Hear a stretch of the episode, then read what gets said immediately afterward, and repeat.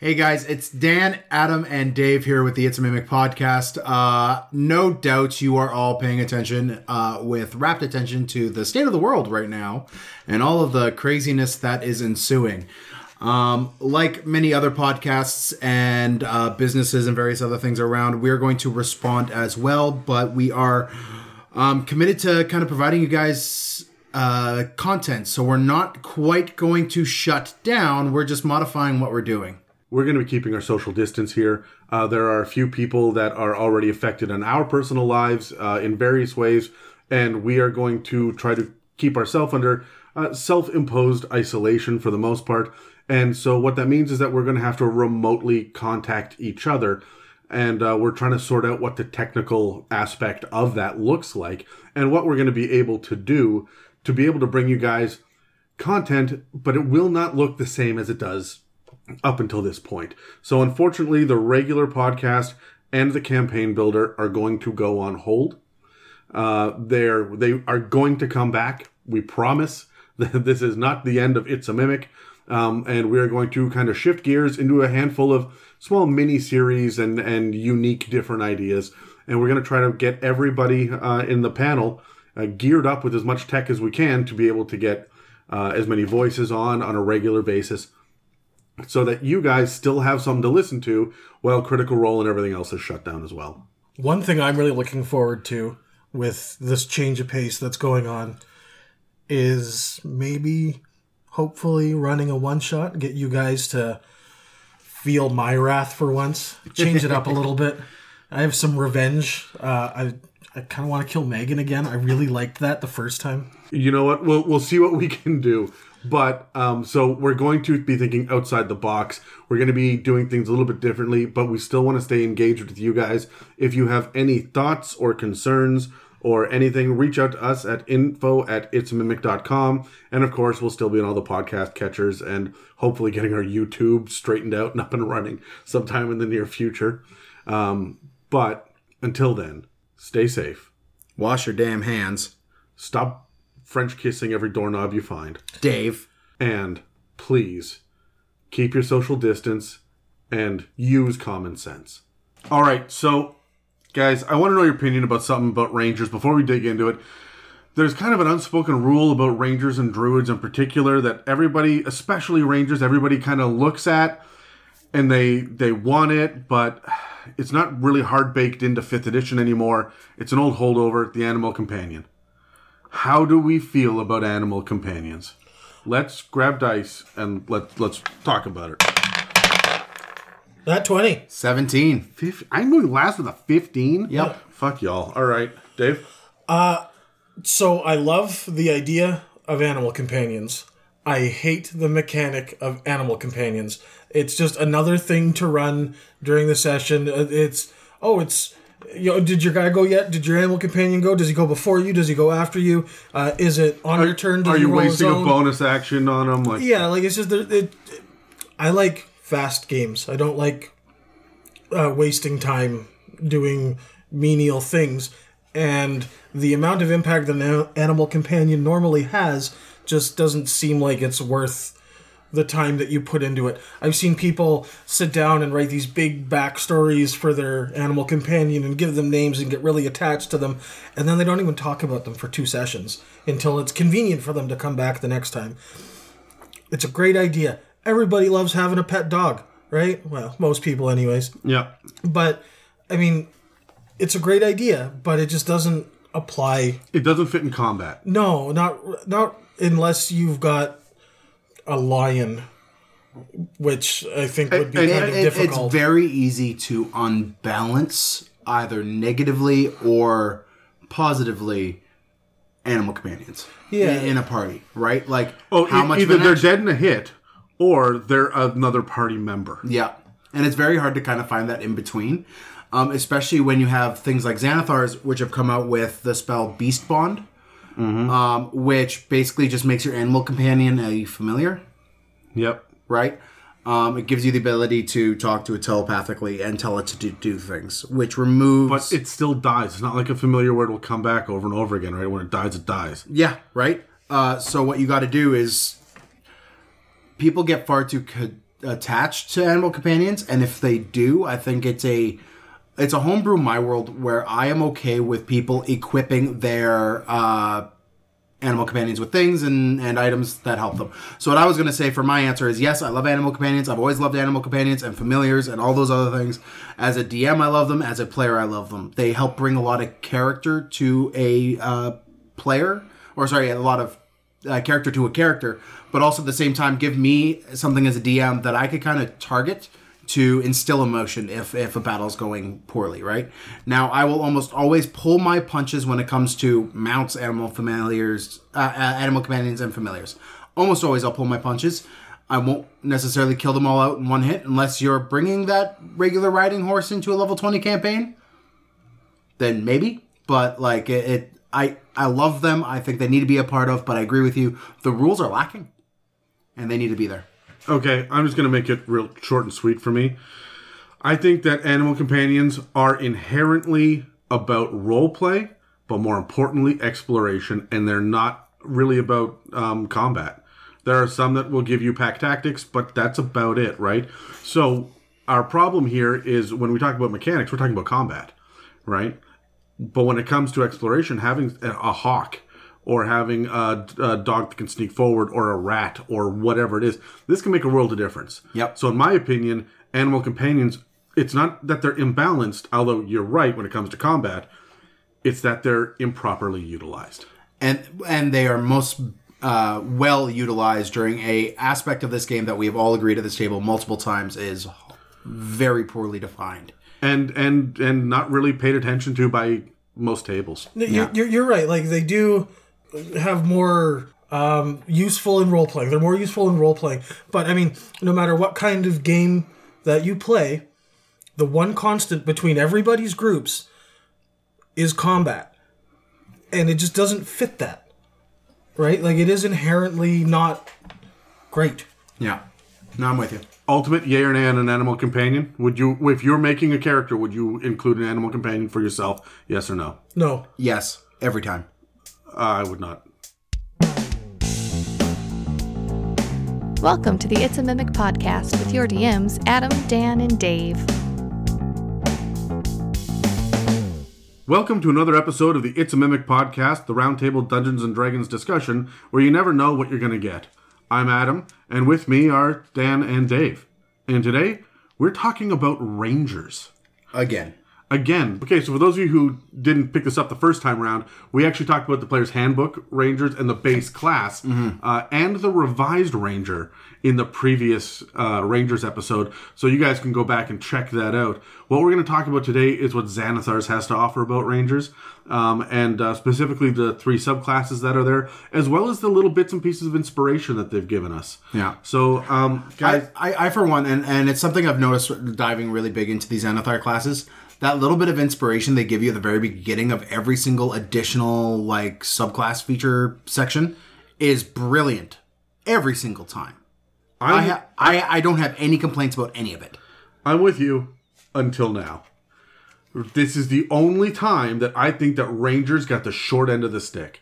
And I'll, I'll make my argument here in, in like, or sorry, this is the only one that I don't like. Th- once again, the Rangers get a short end of the stick. Yeah, I was about to say they got a short end. Of, they've been getting the short end of the stick this entire edition. Yes. They used to be powerhouses in three five and and previous editions. Like they they were one of the best classes. In Well, the there were so many feats just geared directly towards rangers and ranged combat. Mm-hmm. And I mean, look, I, I fighters. I say this again and again and again. Fighters and rogues can be ranged combatants.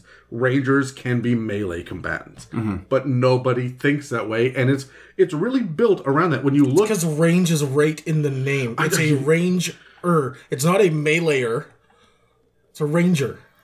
Boo. All right, no, but honestly, when, you. when you look at the art for Rangers, nine times out of ten, they have a bow, a crossbow, or some sort of throwing implement, right? Like it's, and then you'll see light swords that they're carrying. Mm-hmm. You don't see a ranger wielding a great sword, and I'm like, why the fuck not? Right? That Well, is. the inspiration is fucking Aragorn from Lord of the Rings. That's where the, oh, a lot thought of he the was from Harry Potter. I hate you. A lot of the class is built off that, and he's swinging a sword more than he's shooting a bow and arrow. Uh, that's not all he's swinging. You know what I'm talking about. His about. massive cock. Daniel. Daniel. oh, oh, I'm, I'm overheating a little. No, it's the rooster he carries with him in all the battles. Don't you hear it when he's swinging a sword? So you're just committing to this bit then? Is that what's Yeah, happening? sure, why not? Wish you weren't so fucking awkward, bud. Now I'm thinking, you ever see the Hot Shots Part Two, where he pulls the Yes. bow out and Yeah. then puts the chicken in it, shoots the chicken? Yeah. Yeah. Yeah. Thanks, Dan. You're welcome. Fuck. All right, so here's what we have for Rangers in Xanathars, okay? There is a quick little breakdown, and then there are three um, kind of inspiration points. In the breakdown, it really, really hammers home the idea that they live on the outskirts of society, often as protectors, although sometimes that's an in- incidental aspect of who they are and why they do what they do. Um, they have little use for society, or they could like society.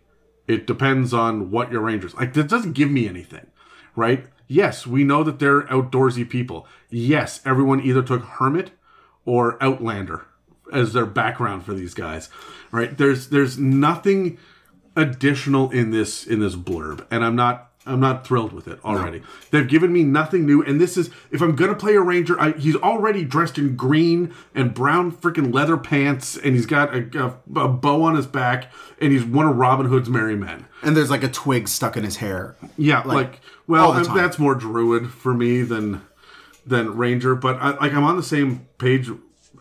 I wanted something more about them being different different lands the way that the druid is the, they're natural explorers they've got all of these different uh, lands that, but that they can be attached to all these different terrains and yet w- we all just think of the forest right that's the only thing that we're thinking of with this Yep. so they, they talk about the views of the world, homelands, and sworn enemies. Okay, let's go one at a time through these. I, I'm going to cover uh, views of the world. It it starts right off the bat by saying a ranger's perspective is based on how they they perceive civilization, right? And that's not just necessarily their their main perspective. That could be their entire gimmick to their characters, how they see the world. Right there, that is giving people permission to have a two dimensional character. Your whole personality can be whether or not you like towns. I'm already turned off by this. And, and to me, this is more of a druid thing.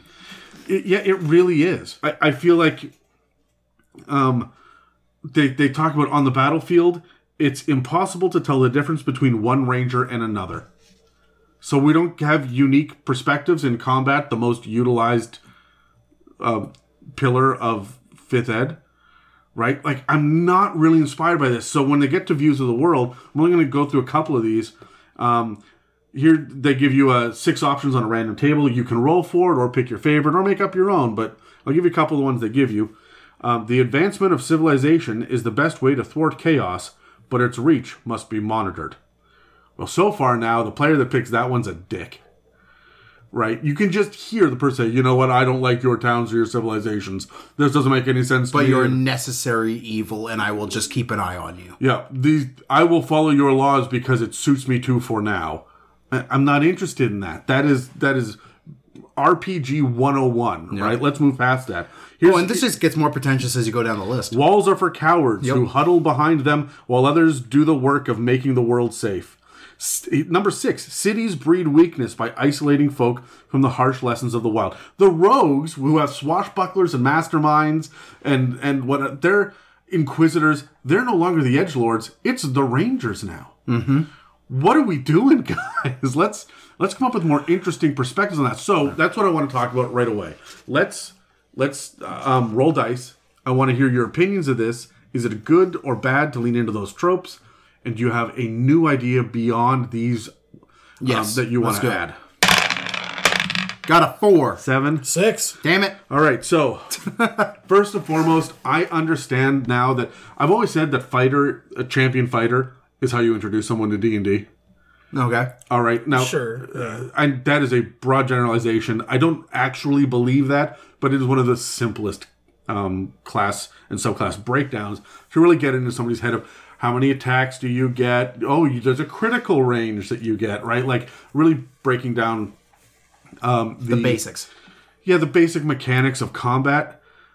I feel like these views of the world are the very first way that you introduce someone to role playing. It is two dimensional. It's it's for brand new players, and it is for people that need to get their edge out of their lord. Yep. Right. So These could be broader.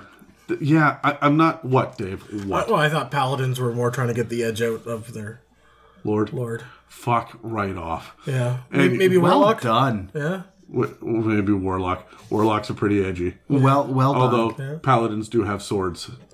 well, so do some warlocks. yeah. They literally summon swords into their hands. Anyway, let's talk about rangers. Okay. So, so views of the world.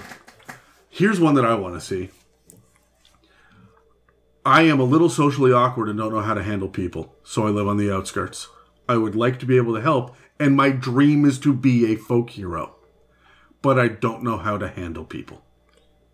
That is rich for roleplay, and 99% of D&D players will understand and identify with that. But no, seriously, that is something that is going to give you.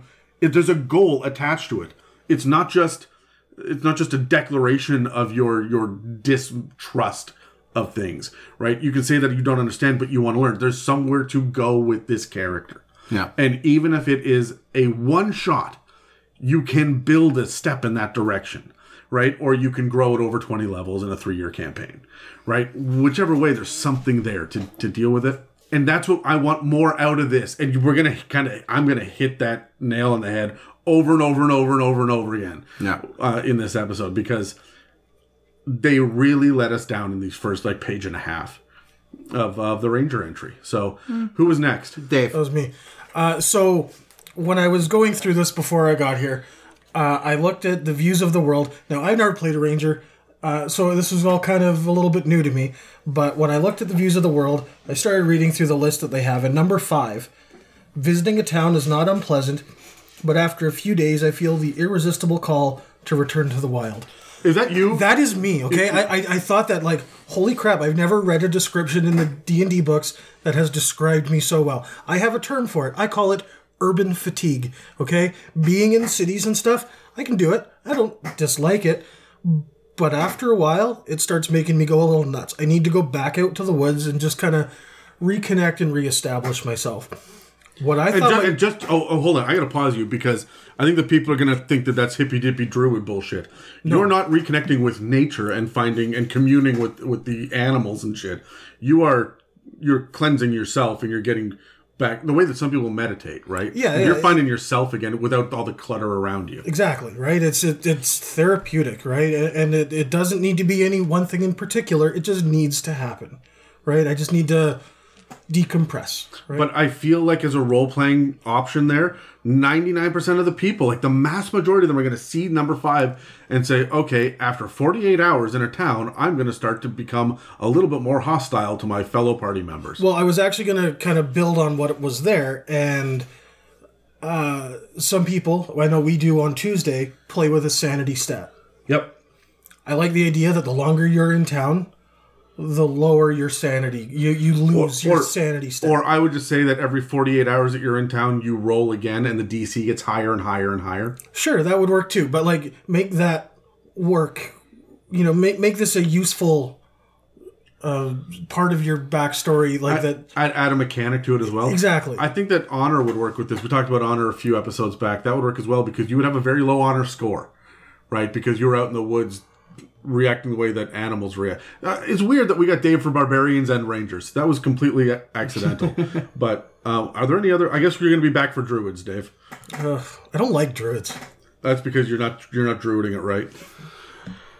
Dan, So um, I'm going to push back against both of you on this one. Um, I like the view of the world. I think it's a good, uh, let's say, uh, targeted shot to get people out, like you said earlier, where, where it's like it's a good stepping stone.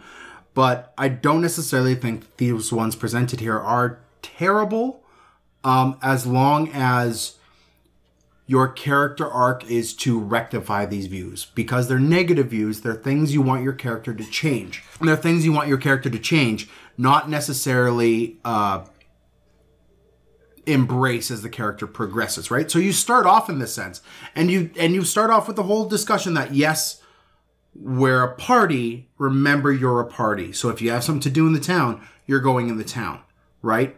If you're going to go talk to someone's, you know, uh, grandma, you're not going to walk in the door and the first thing you say to her is like, "Why do you live in this box in the middle of the the stone towers? You Well, should I, be." guess, I guess that's my point. Right? is Like it, it really leans towards not having tact.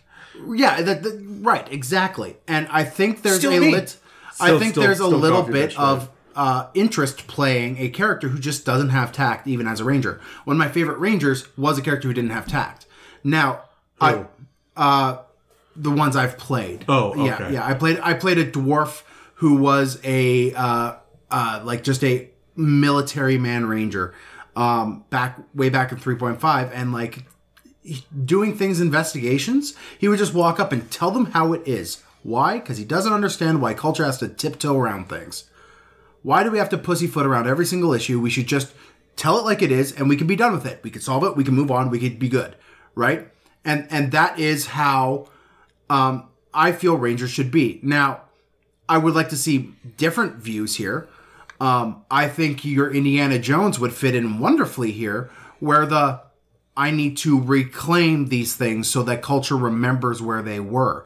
And you make them a little bit more of a historian, right? Like you make them a little bit more of someone who remembers the way the I world should I don't be. read that in any of these six options. No, in those six options, no, I'm adding a f- seventh. Oh, okay, right? right, like, yeah, I, and I, I think as if I was to do this and I wanted to have a view of the world, I would definitely make up my own. That is, yeah, you you're not comfortable out here because you would rather like you're not comfortable in the city because you would rather be out learning or or uh, uh, gaining lost information or something like that that will help society in the monstrous form that it is now remember the way it started right? I don't think rangers necessarily need to be these loners out in the woods. They could be these guys who like dave has to go to the woods to recoup and come back and maybe loves civilization and society but the way civilization and society is doing it is wrong right now. He loves this ideal civilization and society right Yeah, I, I you know I do. I like that better. I like it better because I feel like these six are all the same thing to different degrees. yeah yeah And I guess that's my main criticism is it's just It- th- these are all prisms of the same light yeah. And so isn't a light to the same prism? sure God, do you always flip the fucking the fucking idioms on me, Dan? And you just God, fuck. All right, you did it to. I can't even remember what it was. You did it to me. You said uh, on the same hand. Yeah. You said, uh, "Oh my God, God, at the same time Yeah. All right. Yeah. So anyway, um, i do it just for you no, you don't, and that's infuriating. Um, no, I, I like the idea of them being more outside of the uh, outside of societal um, constructs necessarily, but I don't like the idea that they're beyond civilization. One of the things that I loved about the revised Ranger is that they had conclaves, right? They didn't have archetypes mm-hmm. right? I don't like the the word archetype because every every subclass is an archetype, right? It doesn't mean anything. There needs to be like the paths and the oaths and the pacts. There needs to be a thing, and I really liked conclave because I like the idea of there being small groups of nomadic rangers that move around. These are our territories. We protect them. We hold the green menace out from from whether it's goblins or orcs or whatever, however you want to play it, right? We keep the enemies at bay, uh, and as as a reward, they bring us steel, right? And other than that, we're Robin Hood. Mm-hmm. You know, we show up to if you wait here, you know every, you know that on the night of the full moon, that will mark the seven days where we will protect any travelers on this road to the dangerous forest right? And I like the idea of there being a little band of rangers, and that gives you something to latch the fuck onto instead of this, which is more loner, sit in the shadow by yourself. Yeah. bullshit, right? So anyway, anyway, let's let's stop listening to me bitch about the view of the world. Let's go to Homeland. Shall we? Well, let me give you a quick breakdown. Regardless of how they came to take up the profession, okay, so now, now Ranger is a profession. It's the only one that is. um It's the only one that is a job. Bard is a job. bard is a job Bard is not necessarily a minstrel. Bard can be a million different things, but they say right in this that every ranger is the same and it is a profession. Bards are radically different one to the next. I think you're reading too much into it. I think you're reading too much into that as well. Like, because I go, clerics are a profession. A paladin is a profession. Just because you're a lifelong holy fighter or you are a lifelong holy man doesn't mean that's not your job. That that is your job. I think this was more of a victim of we wanted to change the phrasing so it's not the same as everything else. Yeah, I, I don't know. This really does feel like like they're leaning into the idea that you're getting paid for for ranging. I mean, sure, these are the guys who are your guides. These are the guys who are your, um, like, you need to find this hidden spot in the wood. Okay, I'll take you for a price, right? And as you're, as if you are playing this character, like if this is a PC, not an NPC, then you are playing this guy as the, I have been loaned from my conclave, or I have been, um, assigned to take care of this with you, right? But rogues, all of the rogues I see as being professions. Uh, There isn't a single one where I go, that's not a profession. Swashbuckler. Yeah, I go, that's a profession. Uh, that's a description of a of a person. To me, that that's Well, no, you're you're a professional duelist. okay. A duelist is is a profession, but a swashbuckler isn't. Right. The same way that a swashbuckler is a way that you describe someone. It's more of an attitude than it. It's like bard. But a, a bard is not a minstrel. You guys say bard is a profession. It isn't. A minstrel's a profession. A bard can be a poet. A bard can be a, a dancer. It, they can be many, many, many different things. Oh, I see what you're saying. So So you're saying the subclasses themselves are uh, there are many. are professions, but the base class itself is not. That's right. And this is the first base class description that targets itself as a profession. Yeah, I mean, you could make an argument for clerics. You really could, but I mean, how many clerics are out there that that discovered their god and didn't know that the gods existed before? Like it's Well, you could, could make the same argument for druids. Uh, even uh, some warlocks, you can make the same. no, no, yeah. But my point is that not every cleric has to be brought up in a monastery or a or a church or a temple, right? Um, not every monk needs to be in a monastery. There are some that are, you know, personal. They've learned their own techniques, their own ways, and whatnot. But they just really phrase this to be like, "Hey, this is your job," and you can hear it in their their options here. Um, but first, before before I jump into the options, they ask a couple of questions. What does the the terrain say about your personality? right? And so what we're talking about here is a terrain that you grew up in. This is what you're the most comfortable in. This is your natural explorer terrain, right? Yeah. And uh, so what does it say about your personality? Does it influence which spells you choose to learn? Have your experiences there shaped who your favorite enemies are? Those are great questions. I think that makes a lot of sense for a ranger. But then we get you patrolled an ancient forest. That's the first one. As part of a group of nomads. That's the second one You survived in the desert. Yeah. right? Like there's just I think that the the descriptions are a little two dimensional. Uh, again, like I said, here. Let's roll initiative on this. All right, all right.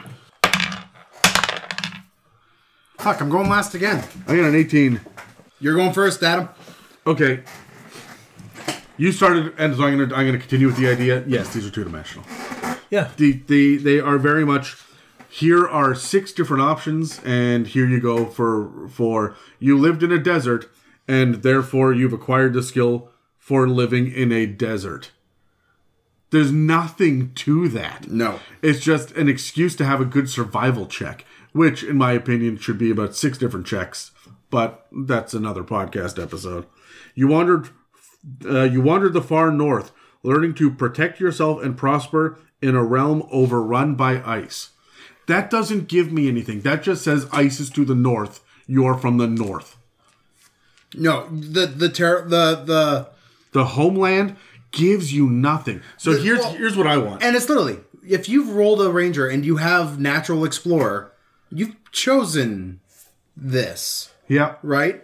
There's no variation. There should be like a chart. These are your jungle ones. These are your these are your desert ones. These are your tundra ones. Yeah, so here here's what I would say to someone who's going through this that wants something a little bit different. We talked before about the view of the world and about society, and now we're talking about homelands. What they should have just done is combined the two and said, you protect an ancient ruin lost in the swamp, or uh, you provide food to the people um, in that are up in the north, and you are seen as a protector and provider. Yeah. Right? Combine the two. Have what I'm missing here is how society sees you, and how you interact in this specific society in this region right? If you are one of these people that just wanders through the desert and whatnot, then you know where the ancient tombs and sarcophagi are buried. Yeah. And you help people loot um, some of these ancient graves, and you're very familiar with the older civilizations, or you automatically can speak, I don't know, lizard folk. The way that fifth edition, uh, just as an aside, does languages, period, annoys me. All right, yeah. That, again, that you're, you're right. I'm with you. I really like how Eberron did it, right? And Well, so, Eberron's great. All right, calm down, Dave. We can smell your boner from here. So who is next? So, look, but but that that's my thing. That's my thing. Bathe. Just just bathe. Just bathe, That, please. that's my thing. Just Yeah, bathe, bathe. Dave. What? Huh? Your turn. So no, no, no. I I just combine the idea of civilization in these harsh extremes. And if you are think about civilizations that are like up in the mountains, think about the Tibetan monks and whatnot, and the guide that gets the people to and from Yeah. Is the ranger there that serves the monks, right? That's that's what this is about, and that's what we should be thinking about this to add that extra third dimension. My next ranger is going to be called Sherpa. No, it will not. Or he may, but then there will be rocks fall, you die. Yeah, probably. So, Dave, what's yours? Uh, so I think the idea of a homeland is a bunch of hokum. Uh, I don't think where you're from necessarily dictates who you are and what you grow up to be. Uh, it's a load of crap. I just remember dictator. Penis potato. Anyways, continue. Yes. Yeah. Um, again, like this this speaks to me, right? I was born in a large metropolis of a city and then moved to another large metropolis of a city and the place that I am most comfortable is sitting up in the woods with a foot of snow all bundled up uh, helping my friends figure out how to how to do stuff up there. How to gut a deer. Uh yeah, or Or how to set up a tent. Really, it's oh how to unpack their sleeping bags. So I we No, come on. What is it? I'm gonna tangent a little here. You- You're allowed. We- God knows we we don't tangent. never ever Last tangent. last time Penis last potato. time we went out for a week, uh, we had a new shelter and we were like, "Oh, this grade's gonna be awesome." It weighs like 500 pounds. It's awesome. Uh, we've got our big wood burning stove in and everything set up. Our cots. We're this is great. We're gonna live here for like over a week. It's gonna be wonderful. Go out, come back because it starts getting really windy, and we get it, we get back to the site and it's lifted up the tent and moved it over like 15 feet. Just the wind lifted it up. Uh, well, there was wind, yes, but the hail. My God, the hail. It covered everything in about two inches of hail. And of course, the tent lifted up and moved, but that meant that all of our stuff that was in there was now outside and everything was covered in snow and hail. Did you not peg your shit Uh, down? No, I didn't, and I screwed it up, and I felt so bad about it because, like, this is what I do. Like, this is this. I, I thrive in Remember this the time scenario, that you and, I I've got done lost on the mountain for like a day and a half? I see. That was a learning experience. it, it was those kinds of things. Dave's life is a series of these learning experiences. Uh, it never ends. You can never. You can never be too old to learn. Apparently, what you can learn from this episode is peg your tent. Yeah, peg your tent. Uh, there was there was a picnic table I'm that glad was made Terry's of not concrete. here when we're talking about pegging. Oh, well, I mean, he would. Yeah. Yeah. Yeah. Yeah. But anyway, so what, I- what I'm trying to get at is this homeland thing. Uh, to me, it's a bunch of crap. I wouldn't even use it. If, And- if I was to get all psychological on you, it'd be like you went from a metropolis to a metropolis. Hell, yes, it not a huge jump of logic that you enjoy spending your time spending your time out in the woods away from it all. That makes sense. Yeah, but but but it's more than that. It's it's I I I did it too, and I fucking love the city. I Oh, I I would prefer to be outdoors at all time. Like, sorry, I would prefer to be out in the woods, just like Dave, because I mean we grew up doing scouting together. yeah. Like, I would love to do that, but I also there is a special like comfort zone of my. I- I form. mean, I don't, I don't know what your point is here. I I, like- was scouting with you two fucknuckets. So like, no, you weren't. That's you were, why we got lost. No, no, no. no. it wasn't his fault, but you were scouting with my brother, that's true. not with us. Well, I, I I put in two full years of scouting with you. Did you? Oh yeah, When? In scouts. Fuck. is it not weird to you guys that the scout is a rogue su- subclass and not a ranger one? One hundred percent. Fucking weird. Anyways, Dan, what's your thing? All right. Um, for me, homelands. I, I briefly mentioned it. I think there should be a detailed list. I like the I like the fact that there are homelands. I mean, when you look at things like barbarian, where they have their totems and they have all these interesting things that add flavor, I would remove homeland and put in something more along the line of, I don't know, actually break down what your uh, uh, conclave is. Like detail your conclave in this section. Yeah, they could like protect your land. In fact, they could be like some sort of Protector. Department of Homeland Security. or or something like or they could be gnomes and it could be a department of gnome land security anyways we have you break them down into You're uh, breaking me down. You're welcome I think the leader also of your conclave would probably be the most. You'd be the power ranger, right? Naturally. yeah yeah of course His name is Zord. and he's a druid so he's a mighty morphin power ranger as well All hail the one true sword. anyways so what i would do is for homeland specifically if we were gonna if we're gonna hold on tight to homelands i would have options for different terrains rather than one option for every terrain Here's here's what I would like to do. I like what you're saying, and I would combine a couple of ideas here. I would have your a list of random like random items on a table, which are your conclave, right, and then a number of um, of uh, like opinions or emotions, and then uh, on another random table, and then you have a random table of uh, the society that you protected. How big were they? How uh, what's a defining feature of them, and so on and so forth, and then their opinion. And you roll up these four things to determine your unique living scenario. And that would be an interesting way to come from your background. Maybe you don't love your homeland, but you're good at it and you understand Yeah. it. Like Dave, I I know that you don't like big cities, but you can navigate downtown Vancouver better than anybody else. I don't have a problem with it. I kind of like some people, right? Like it's. I don't mind interacting. I don't mind being, you know, out. Which people do you like? Name one. Yeah, exactly this is my taking point. too long So anyway, you you guys at home don't hear that. We just cut out six minutes of silence. maybe another minute Yeah. yeah okay All right. So okay. So the last thing uh, we we're in agreement then that Homelands is lacking. oh yeah it's garbage All right. So Hokum. Hokum. Right. So the last thing. boulder dash The last thing is a bunch of flim flam Megan. Once you get here. So bye Okay, bye. what that is. I don't know. I don't know how she did that. Anyway, so uh, the last one is sworn enemy. Every ranger begins with the favorite enemy or two. It says what the fuck is this shit the determination of a favorite enemy might be tied to a specific event in the character's early life, or it might be entirely a matter of choice. Yes, those are the two options. Congrats. It's It either could- something that happened in your past or, or something, something you're that- choosing now. Right? Yeah. Like, like, uh, what- no, No, it could happen in the future. fuck right off. The, no, I, I'm just. There's nothing to this. This really feels phoned in. This uh, once again, the ranger feels tacked on like a holdover. So I just I just love how it could be. It could be all of these options, or it could be anything that we didn't mention in those options. yeah, like all right. So here we go. Sworn enemies. Here are a couple of the options. You seek revenge on nature's behalf for the great transgressions your foe has committed.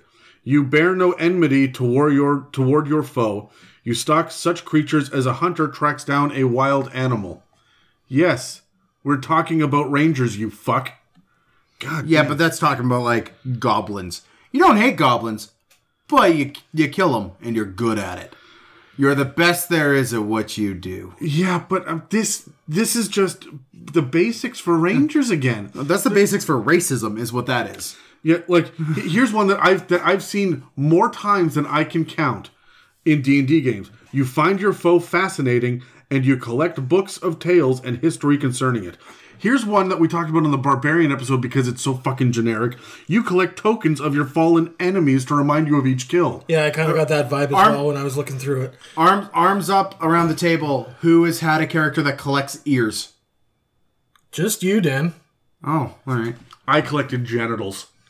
Yes, you did have the character that did that. Yeah. Yeah, I also collected skins for a while, and I don't mean did- like like furs and pelts. I mean like like intelligent animals skins, like I I, I Goliaths I've and shit. you are a terrifying person. But I've done like teeth. I I did like eyeballs in a jar with one character. I just needed to collect eyeballs in a jar, but like that's I, we went over this again in the Bar- barbarian episode. Um, I I do this. I collect a token when I get something, and that's just the spent round. I keep the spent round because I'm not a fucking psychopath, Dan. yeah, Dan. Adam. What? you're a psychopath as well. Like y- it doesn't need to be a part of your quarry. It can be part of the You- journey. You, collect the arrowhead that you use to kill it because you're a ranger, uh, or Or, something. or along those you lines. just carve the notch into the into the bow, yeah. right? Yeah. Like what whatever it is. I, but this is something we talked about here, the let, us roll well. again, guys. Let's roll. We're gonna get distracted. Six, Five. I don't know what I got. 12. All right. Oh shit, I'm going first. Sweet. I'm awesome. So, um this is the dumbest thing ever. It is. I love the idea of having an adversary, an enemy. I really, really, really wish that they would take this out of the Ranger section and just make it part of backstory and character creation that everyone has a nemesis, even if, if it was just the guy who bullied you mm-hmm. right? Or the man that killed your father, or the tax collector that made your farm destitute, and and uh, it could be it could be anything. But come up with it. Give me an entire section in the player's handbook or in the dungeon master's guide about creating personal foes. Why is it six kind of generic? Again, very straightforward and basic options under rangers in Xanathar. So what would you give it instead? what would I what would I give You have, you have three things to give it. You've hated all three of them. You're right. I absolutely have. Do you have a list of three that you would put in instead? That add just as much flavor as we saw in the totems and spirits and traditions Yes. for a barbarian. Yeah. Okay. So here's what I would do. I already said that I would mix um, the urban uh, environment with the with the surrounding lands. All right. So that's one. You get to roll on multiple tables to to build your ranger that way. Uh, my second one would be instead of you like because we we already have um, favorite enemy and natural explorer.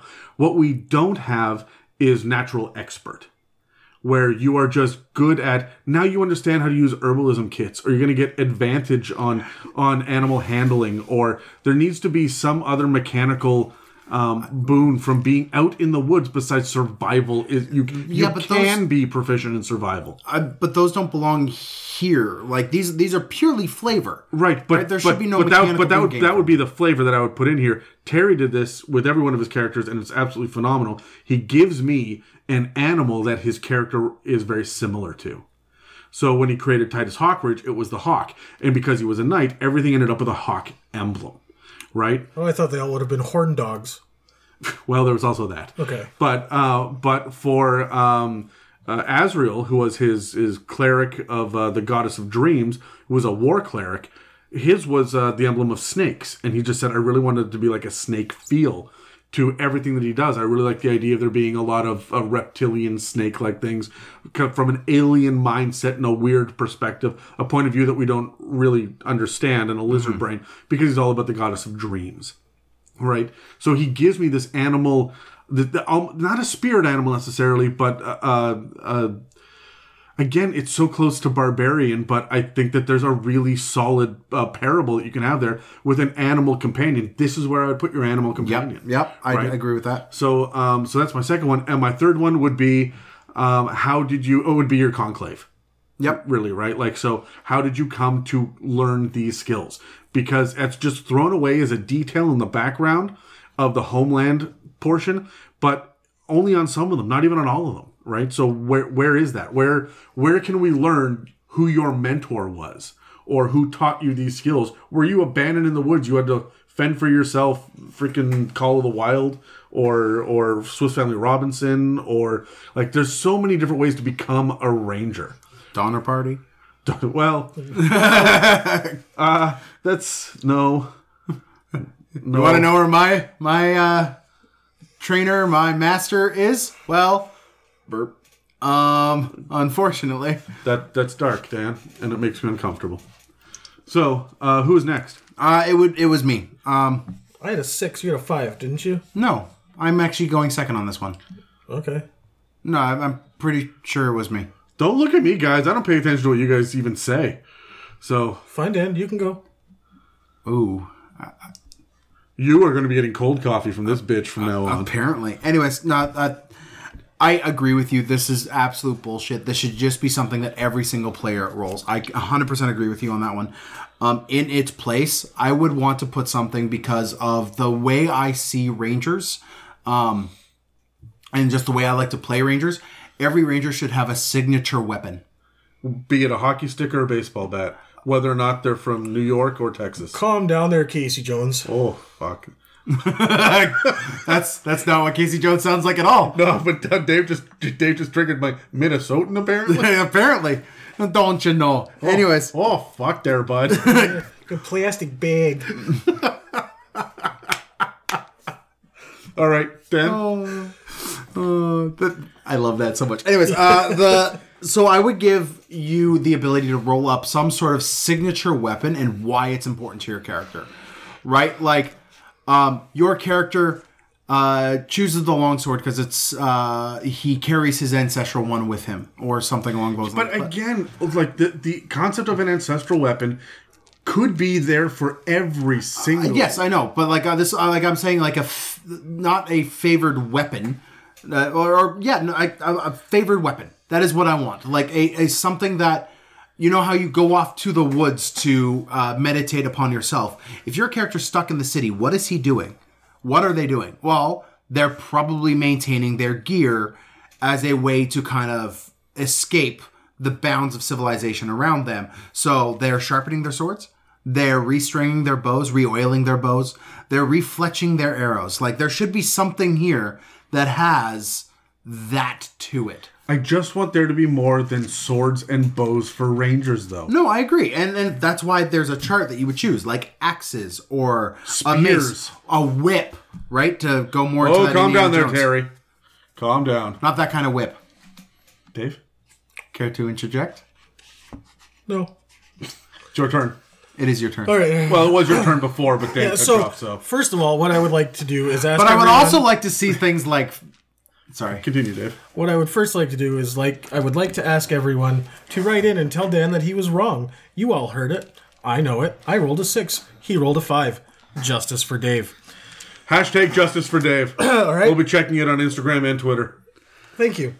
Um, so, I, I again, like I said, I don't really know too much about Rangers. I haven't really played one in fifth edition. Fuck, I hope there's not someone But- on death row named Dave that we're gonna like. Free hat, free, Free hat, hat, free hat. hat. Yeah. Continue, Dave. Uh, so, again, as I, I haven't brought up yet this time, which you'll notice, uh, I come from 3.5. In 3.5, the Rangers had a do you favored enemy. yeah. Do they have something like that already? yes. Yes. They do? Okay. Because this really seemed like that to me. It felt like that was kind of where they were going with this. Yeah, but it's so on the fucking nose. We've already covered that with one of the very basic first things that you get. Which is why I think it's completely unnecessary. Exactly. Tokum. Hokum. Balderdash. No. A bunch of flim flam. No. Poppycock. It's wiggity whack. Dave, what, all right, what would you put instead then? Uh, gee, you know what? I don't know. Again, because I'm, I'm looking at these and like, I, I think most of these are. I, I didn't like Homeland. I didn't like Sworn Enemy. Homeland's a but, decent show. But I just I, I look at them and there are again ones in here that just they speak to me. Right. I, I- I'm not sure I would remove Which it. one? Which one speaks to you? Um, you collect tokens of your fallen enemies to remind you of each kill. Yeah, but I mean, s- sort of. Um, That's why you're not allowed to play sports anymore. Number four, you find your foe fascinating and you collect books and tales and history concerning it. I love reading the history of Ducks. Yeah, duck. Fuck, really? Yes, the conservation of ducks, the work that has gone into having ducks thrive is ridiculous. They're a migratory game bird, okay? They cross international borders. There are treaties that govern international treaties that govern when I can go out and shoot ducks and not or not, right? It's it's it's fascinating. When I go to buy licenses, my licenses are dictated provincially. However, when I go to shoot ducks, that's a federal license. Did you know that even without any licensing at all, you can go buy a duck hunting license because everybody can? because it's a federal license. Different provinces regulate it different ways. Yes, I look at this stuff. I have books about it. There's a great guy, Aldo Leopold. He's an old frontiersman, okay? He's, he's famous for this kind of shit. It's fascinating. This stuff speaks to me, but I hate it. You've been listening to the duck hunting podcast with Coffee Bitch Dave. Honestly, this whole thing just seems ducking quackers to me. Adam, God damn it. So hold on. So you haven't played a ranger because you are a ranger in real You're life? never on the bill again. Oh, you had to cough through my joke. You're never on the bill again. Fine. It's, it's worse on the second time around. It was it was pretty bad on the first time, but I mean, Yeah, But it was still worse on the second time. It's okay. It's no water off my back, so there we go. But no, like, hold on, hold on. Get down. It's a deep dive on a uh, on a duck joke, Dan. You'll get it someday when you're old. Oh, like down feathers? Yeah, how do you get down off an elephant? You don't. You get down off a duck. Ranger jokes hosted by Dave. There's gonna be like nine Also- different podcasts. Today. Also, have you ever like seen the, No, the down of a duck? It is crazy. Plucking them, plucking P L. Okay, just because I know where you're going with this, yeah. Terry. Uh, it- there's so much. Have you ever plucked a pheasant?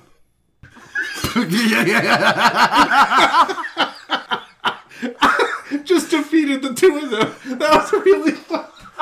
No, but I'd like to. Oh, Dan's walked away.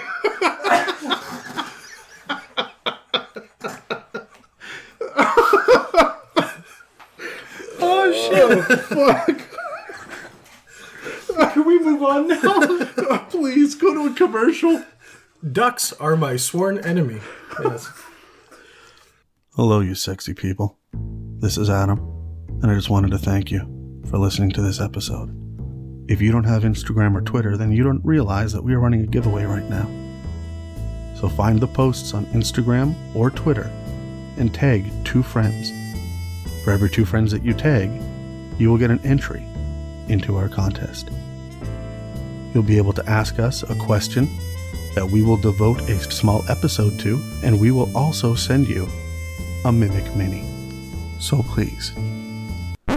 Oh shit! Damn it, Adam, not again. Okay, so make sure that you enter the contest as quickly as possible and uh, get get as many of your friends on there as you want. Okay, bye. Okay, as Daniel and Terry would say, and we're back. So before we jump into the archetypes, uh, here's a really quick breakdown of what uh, Rangers get. Okay, so first of all, they do get favorite enemy. Um, I think they get a couple of them, don't they? No, they only get the one. They get a couple of natural explorers um, which they have as well, which gives you your terrain based stuff. You get a fighting style, archery, defense, dueling, or two weapon fighting. You get some up to fifth level spells, but they're from the ranger spell list. They're uh, divine spells. Strangely, that still seems weird to They're me. they're nature based, just like the druid. Yeah, um, they share a lot of the same things. Yeah. Um, you get primeval awareness, so you can uh, detect if there's aberrations, celestials, dragons, elementals, fae, fiends, and undead. Um, but it doesn't actually tell you where they are or how many of them there are. Uh, you get an extra attack. What? It just annoys me that your primeval awareness gives you the ability to find all the things that don't belong in nature. But you're the guy who hunts things in nature, so you should probably have some sort of ability to find the things. Yeah, but me as a nature. DM, uh, like, it, let's say that you can do this. You can you can smell that they're undead on the air, and me as a DM say, and the wind is is a northward, you know, gust coming. Yeah. Like that. That's up to me as the DM to lead you in an exploration to go find them. Yeah, exactly. Yeah. All right. So uh, you do get land stride, which means you know you bypass all your difficult terrain that's non-magical. Uh, you also have an uh, advantage on saving throws against plants. Um, you get hide in plain sight, which is stupid overpowered. Um, you have vanish, so you can use a hide action as a bonus action on your turn, and you can't be tracked by non-magical means unless you choose to leave a trail. Feral senses, which means that you get uh, you get uh, preternatural senses that help you fight creatures that you can't see. Um, and you get Foe Slayer, which means you become an unparalleled hunter of your enemies.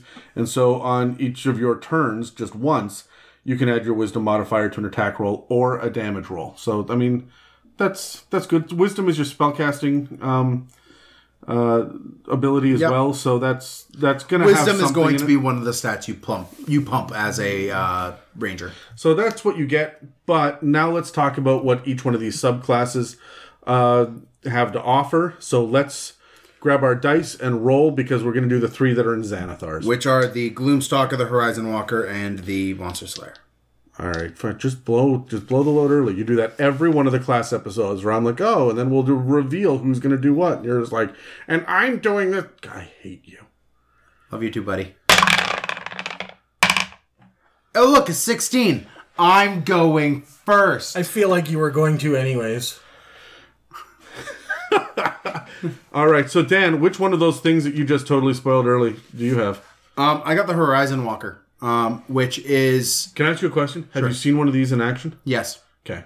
yeah. I've I've I've actually seen two of them in action. I DM'd against one of these things and they're nutty. Yeah. Um, so Horizon Walkers are uh, those who protect the natural world from the planes. Um, it's weird that this ended up on Rangers to do list. It, it, it is weird, but I like it. Like we we we talking about those last three, those first three things there that they put in Xanathars to give you inspiration. These three subclasses are some of the most flavorful sons of bitches Oh, yeah, out there. I, I really, I freaking love these. Oh, I- yeah, absolutely. They, Now- it makes up for the weakness. It does. It really, really does. Um, so Horizon Walkers are, of course, your uh, th- they call them archetypes. Fuck it, I'm just gonna say conclave. Um, they are your Ranger conclave that you get at third level as you go in, and your entire goal as a Horizon Walker to be part of this group are uh, to uh, seek out and close or keep watch over planar portals and uh, keep uh, planar influence out of the natural world. Can I just say before we go any further than that, we've spoken about planes a little bit, especially the Feywild and mm-hmm. Shadowfell, which I think are going to be the two that you run into the most in regular D and D out in the wilderness. Right? If you're going to run into a, a portal, I don't think that just think portal. Think of thin spots between realities. We've really touched on that before, and I just wanted to circle back again. And just these rangers would know that in this area, the ethereal is very close Yep. or in this area when between 2 and 3 a.m whenever there's no moon the Feywild uh, you know influences this field this this copse of trees whatever it is right No, I, I I freaking love it, right? So these guys are the ones who are uh, working to preserve life and the order of the planes, and they're going to do it in a number of ways. Right off the bat, you're getting your uh, Horizon Walker magic, um, which are additional spells that you get to add to the Ranger spell list, and every single one of these is amazing. At third level, you get protection from evil and good. At fifth level, you get Misty Step. At ninth level, you get haste. At thirteenth level, you get banishment, and at seventeenth level, you get teleportation circle. i have to say the most frustrating thing in the world is a ranger with fucking misty step it is just game breaking or blink like the two of them kind of work hand in hand. And yeah. Do they get blink? Uh, uh, they don't get blink. They get a blink like thing. Yeah all right well keep going. Which i will get to. Um, at, so they get to add these spells to the ranger list. They also get at third level the ability to detect magically the presence of a planar portal within a mile of you and you know the distance and direction of it. So if there's some one of these thin veils between uh, the planes your ranger is able to pick up this, Thi- this is one of those things that your dm has to know that you have it's one of the things that your DM has to know that you have, and it has to be a set piece ability because it is going to be one of those ones that is easily ignored. So if you don't put a little bit of a spotlight on it, it'll just get forgotten completely. We said in the other Ranger episode that you always have to Rangers make you have to work closely with your DM about campaign prep, right? Yeah. So your DM needs to know what you what terrains that you're you're good at, what your um what your favorite enemies are so that you can face them and so on and so forth. This is more of that. This ability also gives you uh, just a, a little thing that I, I rarely see. Uh, it gives you and your DM a little hint of, hey, just go look at this spot in the Dungeon Master's Guide for examples of what planar portals look like. Right? Incredibly helpful. Go take a look at it. Uh, I personally like the approach where they are thin veils, like we mentioned. Um, but occasionally a portal breaking through works perfectly with these guys. Yeah, I like that as well. And when your big bad evil guy rips open a portal from the hells to say he's back, your ranger goes, "Oh shit!" Yeah, right. from You- a mile away. You know where he is. Uh, also, at third level, you get the ability to. Uh, I like what it says. Draw on the energy of the multiverse to augment your attacks. that is that is bullshit nonsense. So, as a bonus action, what you get to do, uh, you choose a creature you see within 30 feet of you, and whenever you hit, uh, sorry, the next time you hit that creature with a weapon attack, all damage dealt is force, and it takes an extra d8 force damage from that attack. When you reach 11th level in this class, the extra damage equals to 2d8. So, as a bonus action, uh, by the way, there's no limit to the amount of times you do this in a day. No, but it, it's once per turn, right? Yeah, once per turn as a bonus action, you can choose to say the next time you hit, you're going to do an extra 2d8 and it's force damage, which is one of the least resisted damages out there. Yeah, but I mean that's going to be mitigated by the fact that you are going to spend your bonus action as a ranger on Zephyr's Strike and Hunter's Mark a lot. Yeah. So as much as this is powerful, it's not going to be every single round. Yeah. Um, they have a lot of bonus action stuff. That's the one mitigating thing here. Um, at seventh level, you get the ethereal step, um, which as a bonus action you cast etherealness on yourself, and it is uh, it only lasts for uh, the end of the current turn, and then it regens on a short or a long rest. The so what hold ethe- on, hold on. The thing you missed is you do not expend a spell slot for this. No. You cast Etherealness as a bonus action, fucking at will. Yep. Um, now, what that'll let you do is that basically just lets you move throughout the ethereal plane. Um, effects that are present and objects that are present in the uh, material plane won't affect you. Um, so you could kind of just move yourself around. You don't get additional movement speed or anything, but you can move yourself around as a bonus action with relative ease, with no care in the world. If you do manage to pop back into the material plane um, where an object would block you, you are just shunted over to the next, uh, the next closest available unoccupied space. So, uh, etherealness is a great spell, um, but it being limited to your character movement basically just means your character moves with impunity across the battlefield. Um, this is uh, taking disengage on crack, is what this ability is.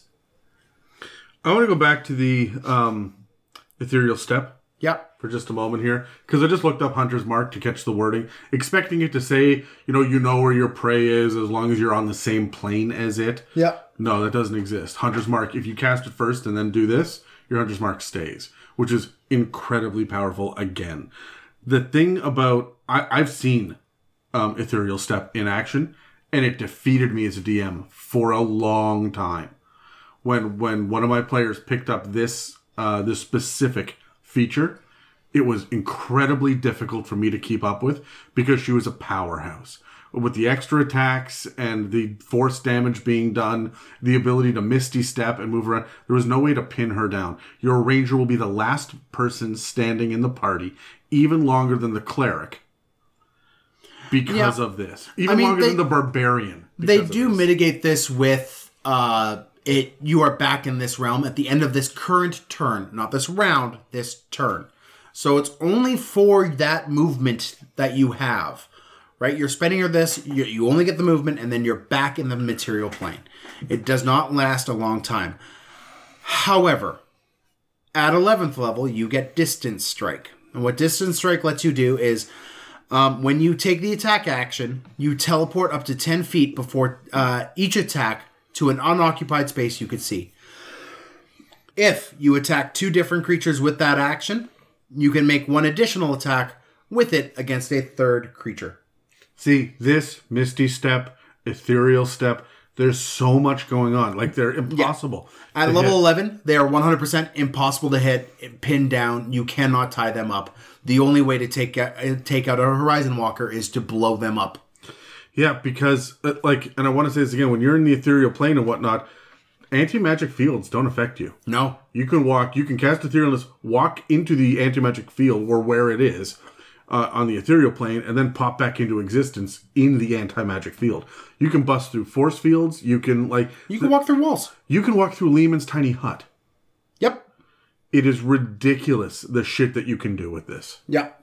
Um, at 15th level, you get Spectral Defense. Um, this is uh, going to be your last ability here. Um, you get the ability to move between planes. Uh, uh, sorry. At 15th level, you get the uh, your ability to move between planes enables you to slip through planar boundaries. Um, basically, when you want uh, when you take damage from an attack, you can use your reaction to give yourself resistance to that attack's damage. But just on the rest of this turn. Uh, Well, just for that attack, specifically that attack. So if you got attacked by f- two guys swinging swords, and you give yourself resistance on one of them, you don't have resistance on the next one, even though they're the exact same sword. You know, this is going to be incredibly useful for some of the more weird bullshit damage things like when disintegrate hits you and, you know, if it's a certain amount of da- Yep. of damage then you're you're able to mitigate it like even even finger of death, right? Like there's a lot of high powered stuff, meteor swarm. There's the like one thing thing- about this that I, I I am stunned at is this is a straight up at will as long as you have your reaction, you could do this. There's no limit to the amount of times a day you could do this ability. Right? So your disintegrate, your big bad who throws that one big spell. Well, now my guy's got resistance to it because I just decided to. Yeah, even even legendary creatures have legendary resistances three times a day. That's Mm-hmm. it. Right? This just leans even further into the idea of A, power creep, and B, players being the superheroes of the D&D world. Also, the wording of this is after you've been hit by the attack. So, you don't have to declare you're doing this until your DM has rolled damage, which means if you are rolling your or if you're succeeding on saves and stuff like that, you don't need to worry about this. Also, if you succeed on a dex save and decide you have resistance for that spell, that spell's now doing a quarter damage to you. It it it adds up quick. This this is ridiculous. This becomes the impossible to kill character, and I'm going to go out of my way as a DM to fuck with this character about every third combat. Well, one of the ways that you did uh, this that I saw at the table was you made the ethereal plane fucking scary, right? Oh, there's it's populated. There's shit in there. Don't go right. there. So the ethereal plane is not like yes, it's a transitive plane, but that doesn't mean that it is an empty plane, right? So, uh, and you did this with more than just creatures and other things. There, like spirits occupy the ethereal plane, but also the ethereal plane amplifies tears in reality. This guy's all about portals. Guess where you're going to put some of the worst portals in the ethereal. Yeah, one of the things that I did as well is that every portal, when you're in the ethereal plane, every portal looks like a glowing white door, right? And some of those doors, some of those archways do not have doors, and they're permanently open. Um, gods automatically scry into the ethereal plane. When you're in there, every god knows what you're doing. There are some things that are like, sure, you can do this whenever you want, but it is freaking scary. Now, I was trying to lock down the ethereal plane for a few reasons in my own campaign, like Yeah. story reasons, but I I just reskinned a bunch of the weird Shadowfell and and fiend options in Morde- Mordenkainen's just be shadow creatures, right? So that's I like I like the ethereal plane, but I really wanted it to be more of the upside down. Yeah, no, I get, you. I get you. Yeah, it really should be. I agree with you, Adam. You're next. What you got for us? I got my personal favorite ranger archetype of all time. I'm so stoked about this. I played it to great effect in a low level campaign. Yeah, you did. Uh, Brad is going to have PTSD listening to this because I murdered his fucking character with one of these guys. That is the Gloomstalker. And I love it. Gloomstalkers are the uh, edgiest of Ranger edge lords. They they are just absolutely like I stick to the shadows, and the shadows are my best friend. I was born in the dark. Right. That is that is what these guys are. So, um, most folk enter such places with trepidation, but a Gloomstalker ventures boldly into the darkness, seeking to ambush threats before they can reach the broader world. I'm going to tell you this before I say anything else. Stack this with an assassin.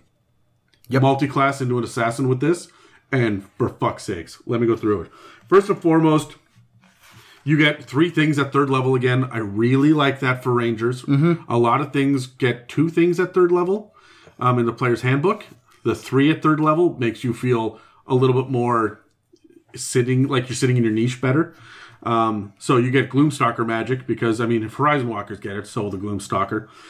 You can at third level disguise self. At fifth level you get rope trick. At ninth level you get fear. At thirteenth you get greater invisibility, and I will explain why that doesn't fucking matter in a minute. Yeah. Uh, and seventeenth you get seeming. That's just overpowered and bullshit crazy right from the beginning. Again, um, these just become part of your ranger spell list. So, uh, Dread Ambusher is the next thing at third level, which means you are just badass at ambushing things. You give yourself a bonus to your initiative rolls equal to your wisdom modifier. And at the start of your first turn of each combat, you uh, your movement, uh, well, your walking movement, not flying or anything, but your walking movement increases by ten feet, which lasts till the end of that turn. And if you take the attack action on that turn, you make one additional weapon attack as part of that action. And so at third level, you get two attacks. You're one of the only one, the only things that can do Yep. it. You and monks probably, right? Well, with Fury, yeah. yeah, right. Or Flurry. Well, it could be a furious flurry or a furious fury. Um, and then, uh, but you actually, if you hit, they take one d8 of that um, weapons damage type on top of what you're already doing. So you just out of nowhere you hit with this. You stack that with the assassinate thing, right? You're just laughing with your sneak attack, assassinate, and this, and because you have the bonus to initiative, which you'll get from both classes right? It's crazy. So anyway, uh, you also get umbral sight. You gain dark vision out to a range of 60 feet, and if you already got it, you just gain an additional 30. So you can see in the dark, but you are also, and this is my favorite thing, you are adept at evading creatures that rely on dark vision. While in darkness, you are invisible to any creature that relies on dark vision to see you in the darkness. That right there, that right there just means that you were the sneakiest sneak that ever sneaked. Yep. You got dark vision? So what? Yeah, and considering that you get all sorts of crazy shit, like uh, you can't be tracked by non-magical means in, in the base ranger class, you are just a ghost. Mm-hmm. At seventh level, you get Iron Mind, which essentially just gives you proficiency in Wisdom saving throws. If you're already proficient in it, you just choose Intelligence or Charisma instead. Um, you get at 11th level uh, Stalker's Flurry, which means that you learn to attack with such an unexpected speed that you can turn a miss into another strike. so if you miss, you get to make another weapon attack as part of the same action. Ridiculous. That's on once once on each of your turns. So you essentially get to try again. Uh, on the 15th, uh, 15th level, you get Shadowy Dodge, which means you can dodge in unforeseen ways with wisps of supernatural shadow around you. Whenever someone makes an attack roll against you and does not have advantage on the roll, now keep in mind, you're probably fucking invisible by this point because you get greater invisibility two levels ago and you have this crazy umbral sight nonsense, right? So if they don't have advantage on the roll, you can use your reaction to impose disadvantage on it to make it even harder to be hit. But you have to use it before you know the outcome of the attack roll. Yeah, okay. So like they can roll dice, but before you know, you've got to you've got to declare this. This is another thing that makes rangers incredibly hard to hit. When I played the Gloomstalker, Charm Dimeshore, he was a halfling. He would sit on the outskirts of whatever combat it was and find a shadowy, dark place to hide in, and just pepper things from a distance. Mm-hmm. Right, and that's that's all he did. He sat as far away as possible, and was just casting magic, and nobody knew where it was coming from. Or he was shooting from a distance, and nobody knew where it was coming from. He would turn a corner and just like disappear into the shadows.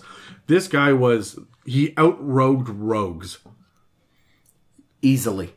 And it's weird that Scout is a rogue and this is a ranger. I like it for ranger, but again, I, I I'm trying to remember which which episode I said it on. There are some classes that I think are just holdovers. They don't need to exist. We could take all of these subclasses and just put them on other ones. Mm-hmm. This really feels like it could be a rogue or fuck even a monk. Like we have shadow monks and stuff, right? Like Yeah. why not this? So I like it for the ranger. It's a lot of fun, and with the ranged stuff that you can do, it's crazy. But I don't know. I don't know why the rangers are not just subclasses of fighter. Ah. Okay, yeah, no, the the under support of the class, I would agree with you on that. Like they they really they should just be fighters.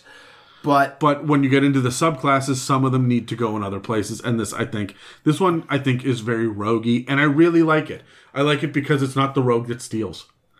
Uh, I like it because it is super um, different from everything else on the battlefield. I personally hate the Gloomstalker. Because you had to DM against it. Well, not only because I had to DM against it, but yes, but it it it. You said like the Horizon Walker kind of broke you as a DM. The Gloomstalker broke me as a DM because I have never had more. You could do pardon uh, uh, moments as a DM than with you as your Gloomstalker To be fair, because add on top spells, add on top all these other fucking little abilities that they have. Like everything just it feels so rogue. It was weird coming from a ranger. to be fair, I was the only person at the table that had more than two years of experience, let alone ten. Yeah. And most of the other people at that at that very large table were total novices, and I was running around just fucking shit up, and and sitting on the sitting on the outskirts, trying not to run every session. Yep. So it was fun for me to to stay in the distance and and do my own thing. Let let them figure out how their powers work. I will be eighty feet that way, just picking off the guys that you don't realize are trying to flank you Yep. right? And so it was it was me countering Dan. A lot of times it was chess, Yeah. right? And so And and I and I was losing as the DM quite often, and uh, until you and I. decided to team up and make my character accidentally secretly evil Yeah. and possess him with an elder god who then betrayed the party and murdered how many of them? Three? Uh, directly to one of them was just kind of fallout. Like I don't, true. I don't think you meant to kill the last one. Six? But, I no, mean- no, no. Seven characters entered, three characters left, and one of them was me. Yeah, But I also took the NPC with me. yeah. So, anyways. Oh, that that yeah, that that was uh, that session goes down in infamy. I still hear about it consistently from that party. Like, I can't talk to any of that group except for Dan and Brad. The rest of them just they just don't like me anymore because of this. I don't think that's true. You don't see the hate mail I get. No, but I see the hate mail I get. Deb- Anyways, Dave, what you got for us? The reason you get hate mail is because you interrupt people when they're trying to go, Dan. Is it my turn now? I can go? You're not going to go again? is that why you've been sitting there quietly I didn't want to be interrupted. for the last like ten minutes? Yeah, yeah. Okay, Yeah, uh, go. Yeah. you've got to learn to just talk over Dan because he will just interrupt you with coughing. All right, so I got the Monster Slayer, which Is the the most badass name? Gloomstalker is just a little bit too emo. Well, I have a question. But Is I- it the Monster Slayer or the Monster's Lair? no, that's where you go to kill the monster. Yeah, that You go to the monster's lair. Well, no, no, To- because the Monster's Lair is the bard, right? what? The lair of monsters.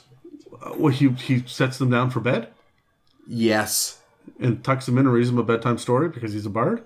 Yeah, yeah. This is a rated G podcast, Dan. You need to calm your Is it? tits. No, it, it. You just told me to calm my tits. No, it's not. Did I? Anyways, continue on with your not a bard. I, I feel like every character in D and D is a monster slayer. Uh, I, I, it's an unoriginal name. Yeah, but I still like it's. It's still more badass than Gloomstalker or Horizon Walker. I like it because in my head it's Slayer the band. Okay, it's just like a bunch of monsters like jamming out, Yeah, mon, the mon- blood raining down on them. Yeah, they're they're, they're kind of guar. My, my, my. The reason why I don't like it is because there's a fighter subclass called the Monster Hunter. Huh? Well, I mean, hunting and uh-huh. slaying is not the same thing. No. There's also Beast Master and Battle Master. Those ones always baffle me. Yeah. I get them backwards when I'm ranting. So But uh, the monster slayer, they're the character that kind of comes out. They seek out like vampires, dragons, fiends, that kind of stuff. Oh, they're out there for the big bads. Uh, yeah, as, as they use Trophy supernatural hunters. techniques to, you know, kind of. But my point is, they're not hunting myconids. No, they're going after worthwhile foes. Yeah. What did Mike ever do to them? What did Mike Onids ever do to them? Okay. Stop interrupting, poor Dave. Hashtag Justice for Dave. Justice for Dave. So they, like the other two, also have three third level uh, subclass feature archetype features. Is that where we're going with them? Uh, subclass features. yeah. Uh, so they get Monster Slayer Magic, Hunter Sense, and Slayer's Prey. What are these? Uh, so, uh, I mean, Monster Slayer Magic. I mean, you've got Horizon Walker Magic and Gloomstalker Magic. It's right in the name. It's magic that's particular. Uh, this one in particular gets protection from evil and good at third level. I want that to be a sound clip. It's uh, it's magic. That's particular. Yes. You sound like Perd Hapley. Uh, at fifth level, they get Zone of Truth. Ninth level, Magic Circle. Thirteenth, Banishment, and seventeenth, Hold Monster. None of these seemed that inspiring to me. Hold on, go through that list again because I was make- Protection making from evil and good. Eyes at Dan. Yeah. Zone of Truth at fifth, Zone of Truth is more powerful than I ever wanted to be, but continue as a but, DM. but it's not bothers me. applicable in every. Yeah, yeah, yeah. You know, like when it works, it's great, but the amount of times that you're going to use it, yeah, it's uh, ninth level Magic Circle. yeah. Uh, Magic Circle is fucking pain in the ass. Do you know is. Magic Circle? No, All right, so hold on. I'm gonna break this down because you're not wild about it. And to be fair, it's an uninspired name. While you look that up, I just want to briefly discuss the hashtag Justice for Dave, which is an established hashtag. I just looked it up. Uh oh. Um, You would be joining forces with uh, Dave, Yes, we Who- figured that who- shit out. who is- fuck? who is a boxer that apparently a small group of people on the internet are really upset didn't win Best of Show one year. I, oh, like a, a a dog boxer. Yeah, oh, I oh. thought you meant like like, a a fucking like a dog. Oh, you thought you thought he meant like a Porsche boxer? Yes, Because it's a boxster, right. right? yeah, No one on this podcast or any of our listeners understands cars, Dave. Know your audience. Fuck. It's nerds. Anyway, so Magic Circle. You create a 10 foot radius. Dave, stop diddling Dan. You create a 10 we're looking foot, at dogs together. Yeah, is that Dave? Yeah, yeah, that's Dave. He's handsome, just like every other Dave. I think I think we should reappropriate this this hashtag. Yeah. Justice for Dave. Justice for Dave. so uh, Magic Circle, it's a third level spell. Uh, it takes a minute to cast. Takes time to draw a circle. Yeah, uh, and it lasts for an hour. You create a 10 foot radius, 20 foot tall cylinder of magical energy centered on a point on the ground that you can see within range. Glowing runes appear, blah, blah, blah. Choose one or more of the following types of creatures Celestials, Elementals, Fey, Fiends, or Undead. Okay, so I'll do that again. Celestials, Elementals, Fey, Fiends, or Undead. Short of dragons, those are your big bads. Yep. yeah. The creature can't willingly enter the circle by non magical means. If the creature tries to use a teleportation or interplanar travel to do so, it must first succeed on a charisma saving throw. The creature has disadvantage on attack rolls against targets within the cylinder. Targets within the cylinder can't be charmed, frightened, or possessed by the creature. And when you cast a spell, you can elect to cause its magic to operate in the reverse direction, preventing a creature of the specified type from leaving the circle and protecting uh, targets outside it. You know the um, the in Supernatural they surround themselves with salt. Yeah. That's what this is in a big way. And Dan used it to great effect to thwart my like eight fucking vampires. I hit him with eight vampires, which is like CR 13 or 15 or something. And it was just such a one sided battle that he was supposed to lose. And you guys almost just waltzed right out of that. You killed like four of them. I mean, you killed you killed my character's daughter. Yeah, but I had to wait for you to leave the circle. It was not a damn thing I could do because they didn't have ranged attacks, right? You do this with the horde of zombies. Mm-hmm. They can't willingly get at you and they don't have range. You sit inside and and it lasts for an hour. And that last 10 minutes of that hour, you cast it again. Right? So you can chain this for a while. This thing is almost as good as Leomund's Tiny Hut. So Magic Circle is actually pretty damn powerful and it makes a lot of sense for this kind of Makes How, tons how of sense long for does it guy. last? an hour. An hour. Okay. Yeah. You get a short rest. Yeah. That's useful. You get six cat naps. Uh, you can only do one a day. Not if you have six different people in the party that can cast it. I think you can only be- benefit from the spell or its spell-like effect once. It's in Xanathars, right? Yeah. I will look that shit up. Anyways, continue, Dave. So now that I'm not being interrupted again, Calm down. the other two after Magic Circle were Banishment at 13th level and Hold Monster at 17th. Those can be useful. I, I, again, Yeah. that's good. Um, the other thing you get at third level is Hunter's Sense, which you gain the ability to appear to a creature and magically discern how best to hurt it. Uh, if it's within 60 feet of you, you immediately learn what it is immune to and what will hurt it more. Uh, so, I mean, that's that's pretty that's pretty good, right? Sidebar, you're right about catnap. if the creature is hidden from divination magic, you can sense that it has no damage, immunities, resistances, or vulnerabilities, which I kind of like that. Yeah. Yeah, I wish there were more vulnerabilities, and you know what? The next time that I DM, I'm going to do that. I'm going to start, the next time I build a world, Yeah. I'm going to start inherently adding vulnerabilities to be discovered. Yeah. Yeah. Fair enough. Uh, the the other thing I liked about the Hunter Sense is you can use this a number of times a day equal to your Wisdom modifier, minimum of one. So you're not using this on everything you come across, which I like because those are the kind of mechanics I find can really bog a game down, slow them down. You you use it when you need it, when you come across that one thing. Yeah. Other than that, you get Slayer's Prey at, uh, third level. Uh, this is just a bonus action. You designate a creature within 60 feet, and when you hit it, your first attack that round does an extra d6 damage.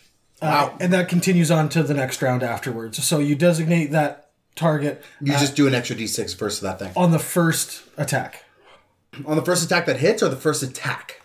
When you target that creature with a weapon attack, it takes an extra 1d6 damage from that weapon. It's the first time on each turn, That you hit it with a weapon attack. and it lasts until you finish a rest. yes. So if that guy runs, you can hunt him. That's awesome. This, I think, what Dave is, is telling us right now is you're building Van Helsing. Yeah. Yeah.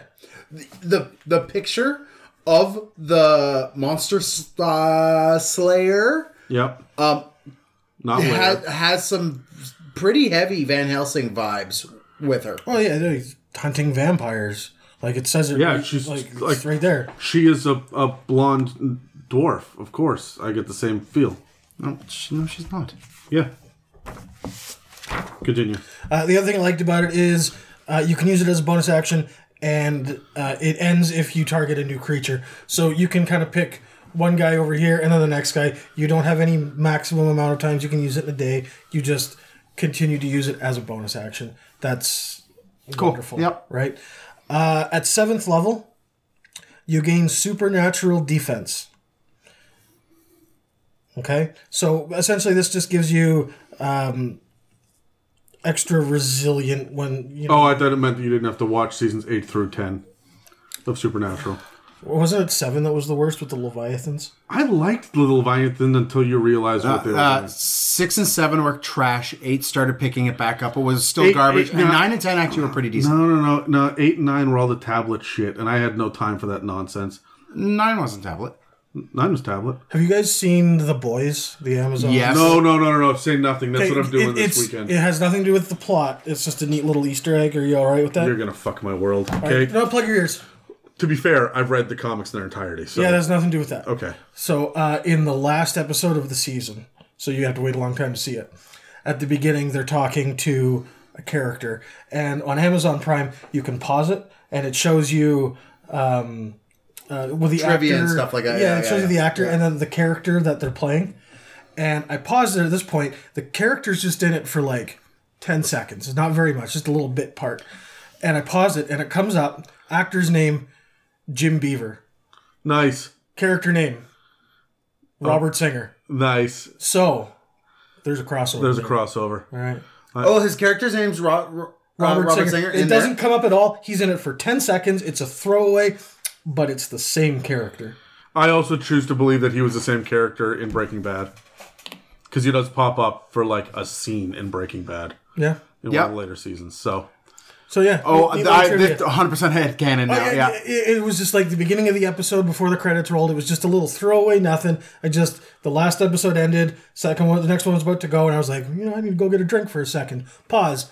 Oh my god! Oh my god, it's Bobby! Yeah. Cool. Right, cool, Cool. right, Yep. All right. Continue. uh, so supernatural defense. Uh, essentially, if you have to make a saving throw, uh, you get to add a d6 to it. okay. That's it, right? Pretty basic, pretty straightforward. Yeah. It's all right. But if you're hanging out with a paladin, you're laughing. Yeah, well, Yeah. especially if it's you know reasonable charisma, which paladins should be. At eleventh level, you just trying to interrupt me. No, no, the that- time, Dan, I- aren't you? No, see, I paused and you did it. see, I'm starting to get the hang You of this. need to calm your tits too. Just tits for for Dave. Hashtag just tits for Dave. God, I Hold hope, on this one. I, I, Hashtag hope, I hope your tits for Dave. inbox just just oh, just floods. Now you're getting an Instagram. Oh, damn. it's just gonna be Dan without a shirt on over and over. Ah! Uh, so you can, at 11th level, you get Magic User's Nemesis. You gain the ability to thwart someone else's magic. Uh, when there's a creature within 60 feet of you, you can use a reaction to try to magically foil its magic, which basically just makes it fail. Oh whoa! Really? How, how does that mechanic work? So the the, Sounds like a creature, better the, than the creature must succeed on a Wisdom saving throw against your spell save DC or its spell, or, or it also affects teleporting as well.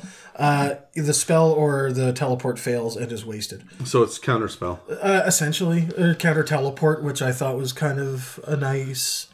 That's really helpful for a lot of the like demons and, and devils that are just gonna like bamf out. and it's a wisdom save DC. That's going to be a low DC, like a low save for a lot of different spell users. Yeah, Tries to teleport. No, but I'm a fucking demon.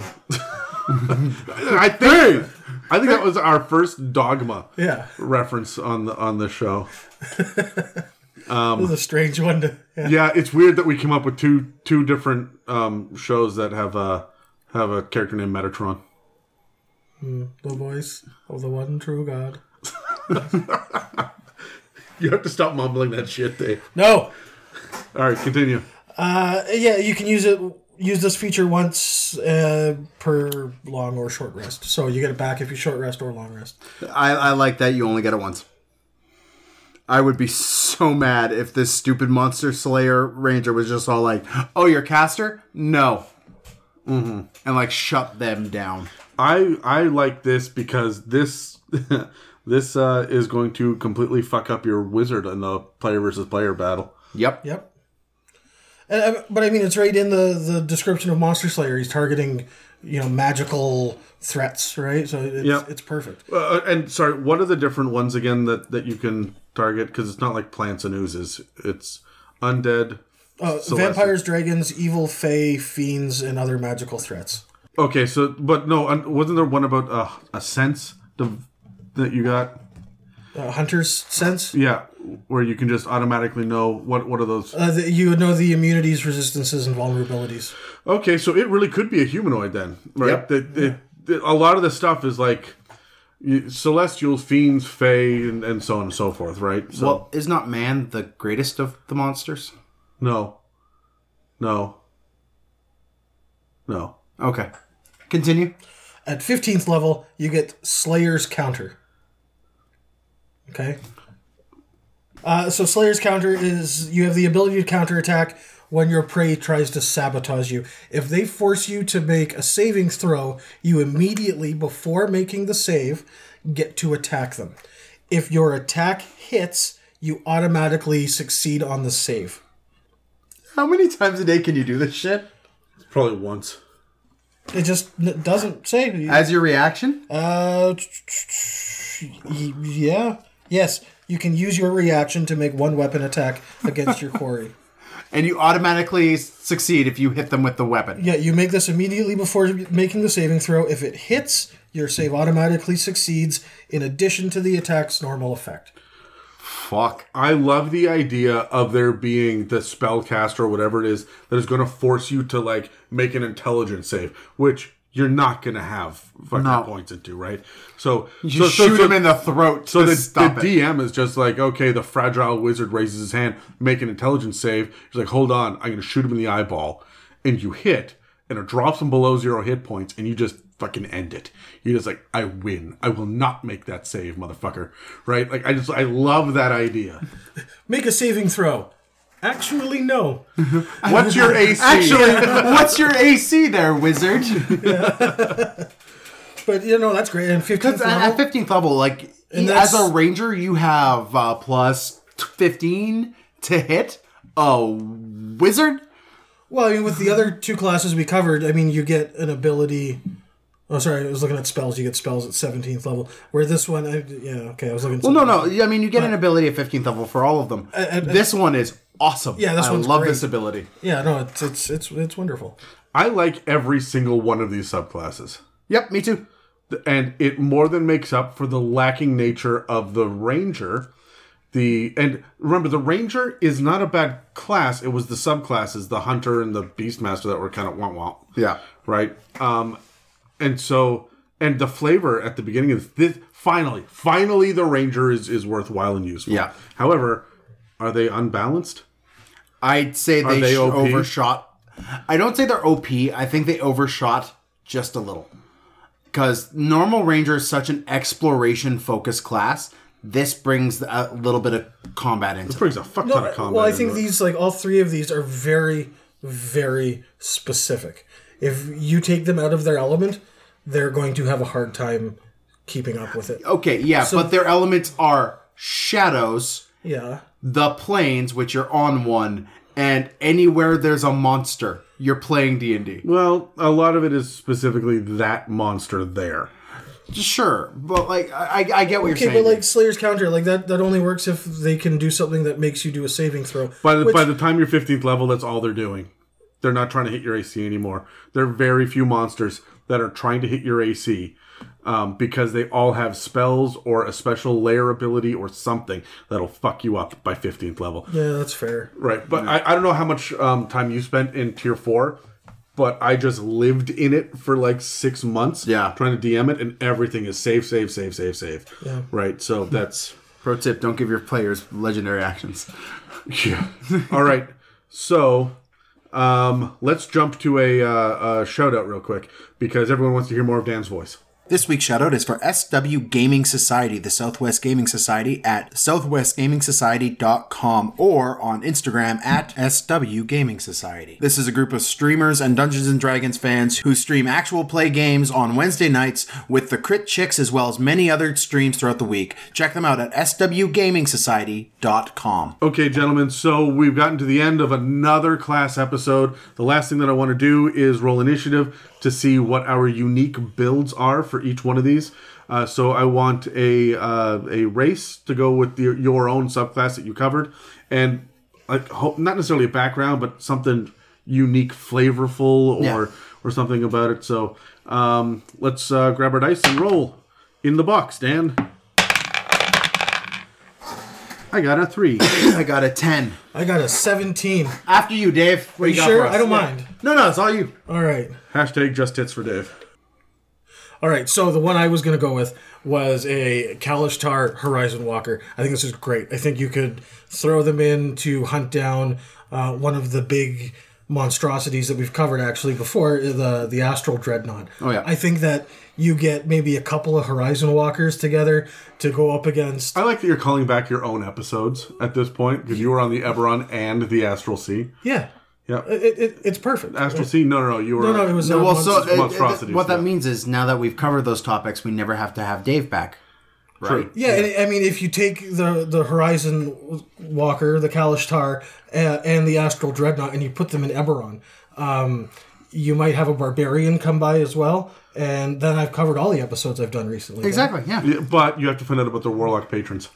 Right, and you know, Then shoot, and then shoot Megan in the face. Yeah. Yeah. oh, naturally, perhaps halfway through, you could have someone arrive with a bail bag of holding to, Yeah. you know, ask some questions to the guy. Hashtag injustice for for Megan. Just Oh, no, no, no, no. She had it coming.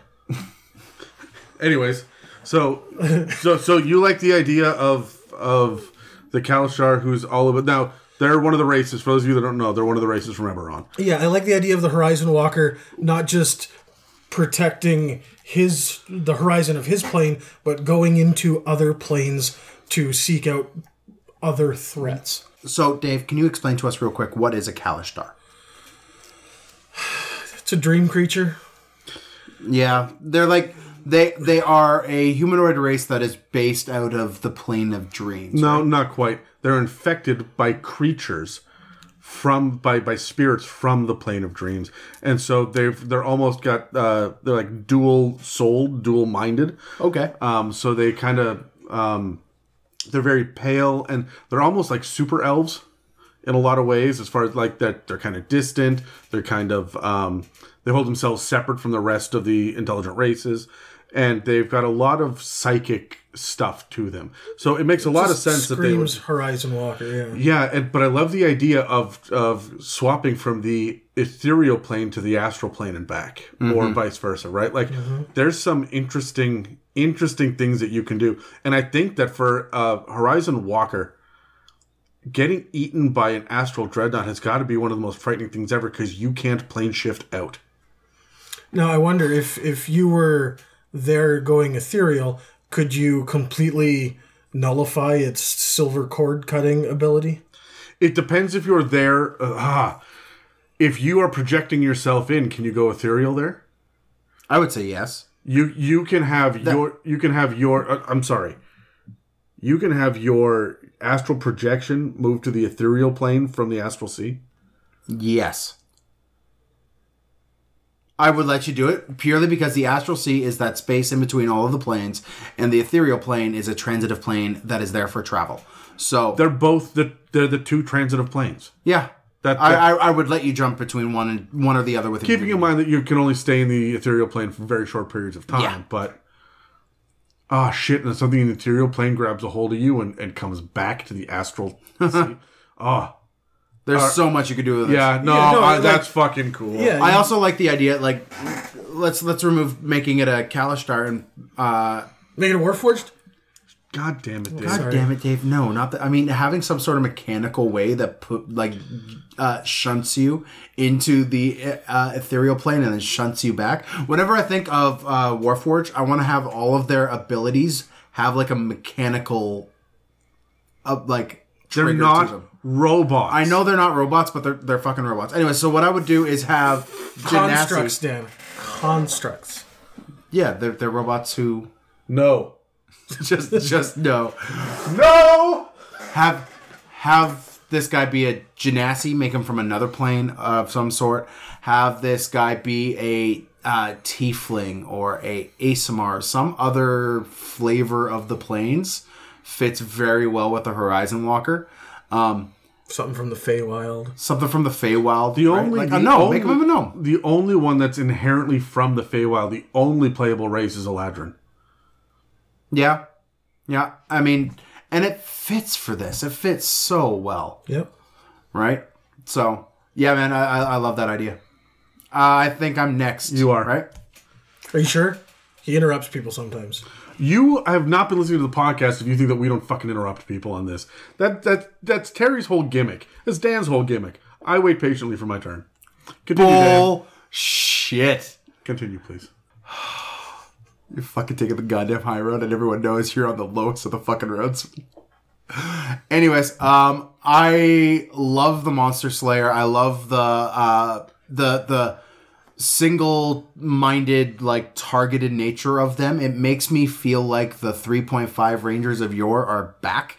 Um, when I play a Monster Slayer. So the thing I want to do with the Monster Slayer, who is, you know, everything I look for when I play a Ranger, I want to play that either dwarven or human. I don't care what race this guy is, but he is a um like tried and true veteran adventurer, right? In every way, shape, or form. This is the guy who is uh, his entire goal in life is to set up a um, a hunters guild or or something like that where you know he just is a a bit of a trophy hunter just with like evil big bad evil Again, guys. I'm coming back to Supernatural in this. That's the where hunters. I was too. Yeah. yeah, coming back to like getting the the, the network all across the country. yeah, Men, uh, men of letters, right? Like, Yeah. yeah, like that's what this guy is. He- fucking hated season nine. And 10. he That was he's he's setting it up. He's he's running it. He's got a little bit of Van Helsing in him. He, like I'd even uh, I know it's technically third party, but I throw a little bit of Blood Hunter in with this guy as well, just for the or an al- or an alchemist artificer kind character, just for that added little bit of flavor to him. Um, as a straight up unabashed, dyed in the wool, read like he is the cover and the inside of the book. Like he is everything you need just adventurer. Like the, to me, this is the iconic. This is the guy I want to play more than anything else right now. Is uh specifically a dwarven for me. I want to play a dwarven play monster slayer. someone tall.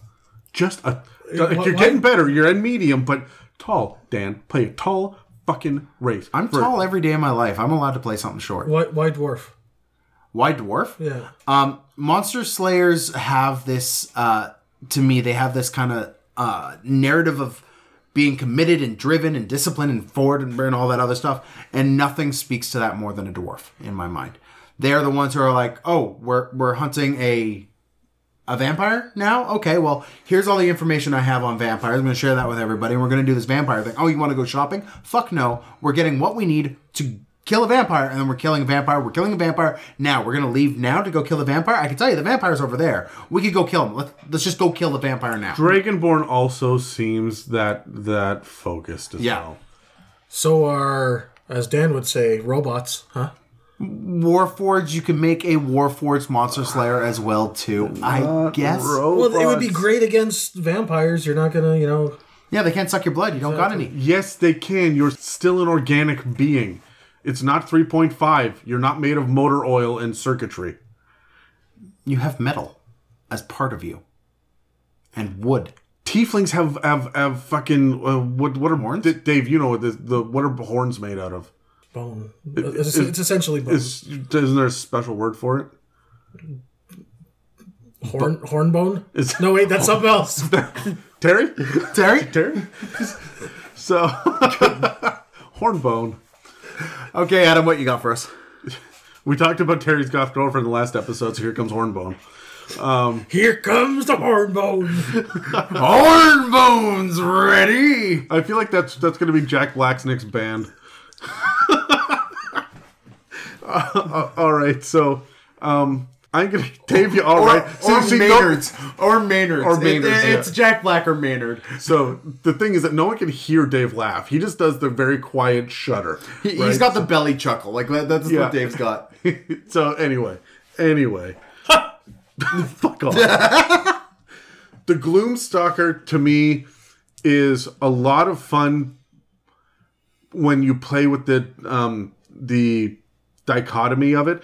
The word gloom right in it makes me feel like it's you want to be a Shadar-kai or a Drow or some other elf but you there's some sort of sadness or upset or edge lord or whatever and i loved playing my halfling who was just the perkiest happiest guy that was a little bit tone deaf didn't really understand how the world worked and was uh, had never really seen a civilization before he was raised on the farmstead out in the woods with his 37 Something like that. I, I, I came up with with puns for every name. There was something like every single one of them had, had a joke about them, but he was just super happy, and that's why his betrayal really threw a lot of people Yeah. off, right?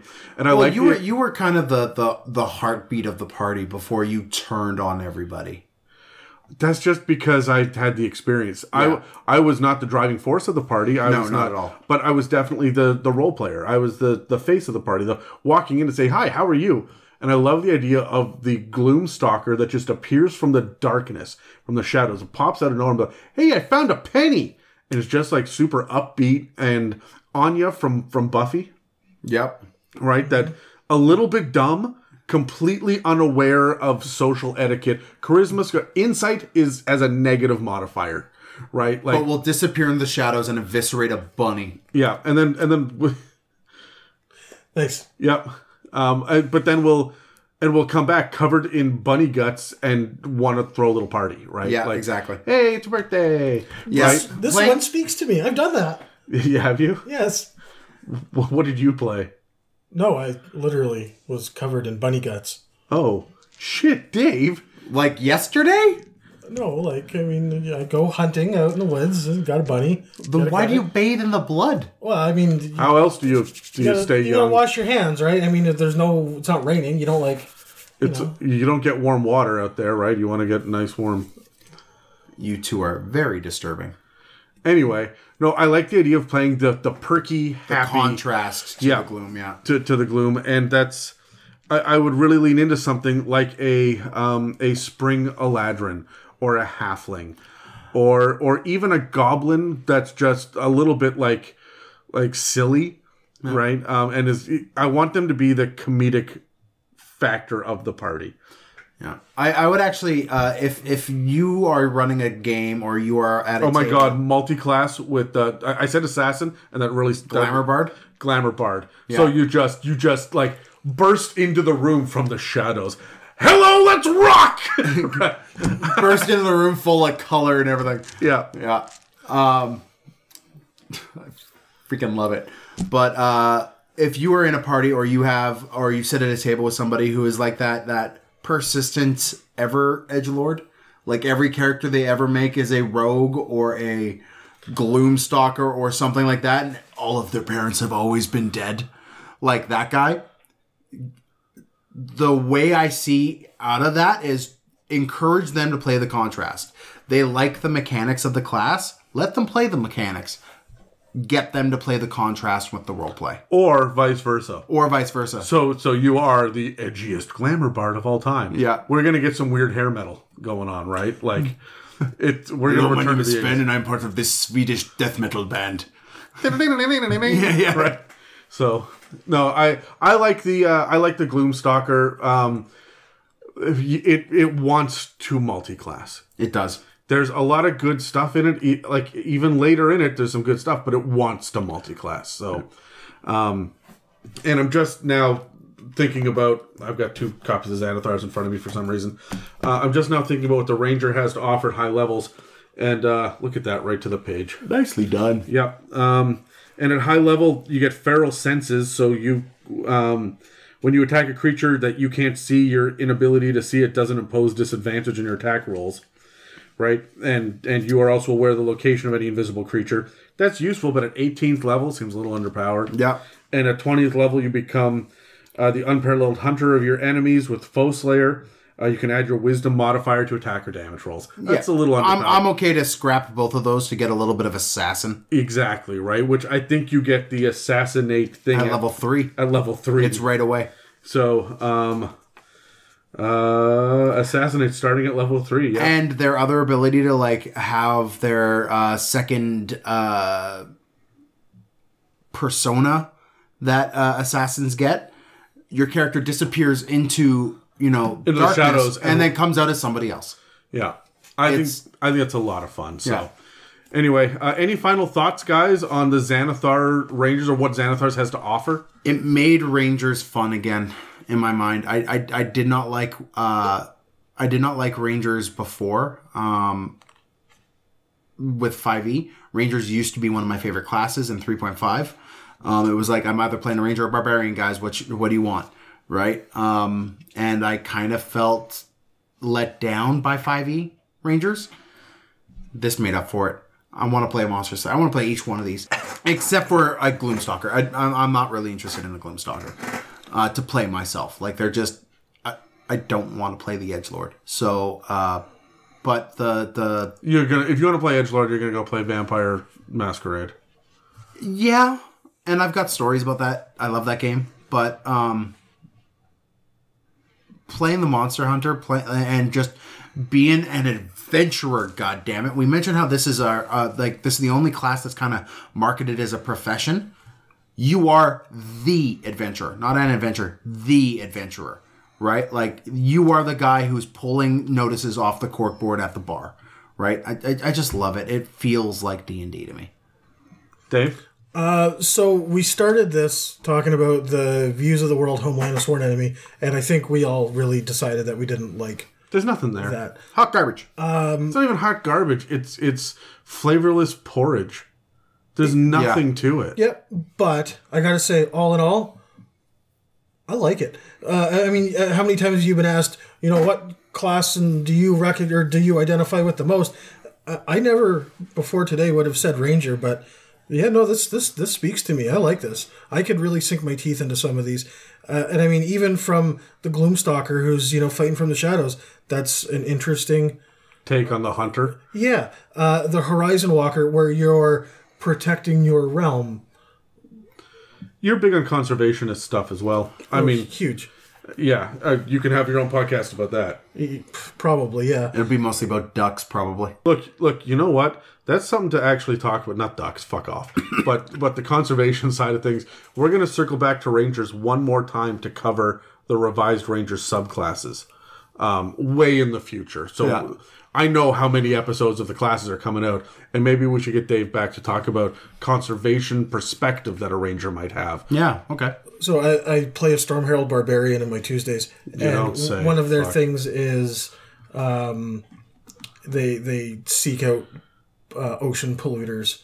It's a Triton, right? So they seek out polluters and other people that are you know not friends of nature. This is you know that is something that's quite important to me. But uh, and I mean Monster Slayer as well. Like that's that's a great classic take on a class, like on a on a specific Kind of person that hunts, right? Like, yeah, You, again, you said it: Vampire Slayer, Van Helsing, the Supernatural Hunters, that kind of thing. It's it's classic. Yeah. right. So I, I, I really didn't like them when we first started, but now I'm, I'm sold. I feel like Monster Slayer is just a better version of Hunter. Yeah. Hunter's got a little bit more exploration stuff. If you want a combat hunter, it's Monster Slayer. I don't know. Like, yes, it came alive. For me, my, my final thought is the subclasses here made them come alive. It was fantastic. I think that all of the flavor around the Ranger is bullshit, and you've got to do your work and you have to work with your DM to make sure that what your thoughts are, are going to be applicable to what the campaign is. Mm-hmm. And they're going to need to know some of your inherent powers and what you can do, especially your Horizon Walker and Gloomstalker shit, right? Because if you're going to be a Gloomstalker, you're not, you don't want to be out in the desert in the day. Maybe a couple of times, but you're aiming for the Underdark campaign with this shit, Yeah. right? Yeah, it's very pointed. Yeah, you're going to want to be in Curse of Strahd with the Gloomstalker. Um, probably not with the with the Horizon Walker though. That's going to break a couple of things. uh, but but look, all in all, I feel like this rescued the Ranger. I was pretty disappointed with everything up until this point, except the revised Ranger, which I really like. Um, and this kind of made it a little bit better. I haven't looked at any of the new UA stuff that's come out for Rangers. Some of it's been pretty decent. A lot of it's been overpowered. Well, that's what UA is for. It's for power creep, Yeah. right? Like it, and and we can see the power creep here from what what happened in the player's handbook to what happened in Xanathar. Exactly. So, um, well, I guess that's it for this week's episode on Rangers. So, uh, you guys that are listening, you can find us on iTunes, Spotify, and YouTube, as well as dozens of other podcast apps. You can also find us at www.itsamimic.com or email us at info at itsamimic.com. Thanks for listening to the It's a Mimic podcast, and make sure to check us out in a couple of weeks because we're going to have brand new content that breaks the mold as we figure out what we can do from a technological standpoint amid this global crisis, this pandemic that everyone is dealing with. So expect that there will be new and interesting and outside of the box ideas because we here at It's Mimic are about inspiration and entertainment and Dan's bondage furniture. And you never know what you're gonna get. That's Hashtag right. justice for Dave. Just tits for Dave. You've reached the end of another episode of the It's a Mimic podcast. Connect with us at itsamimic.com. Don't forget to subscribe and hit those share buttons. Thanks for listening, and see you next week.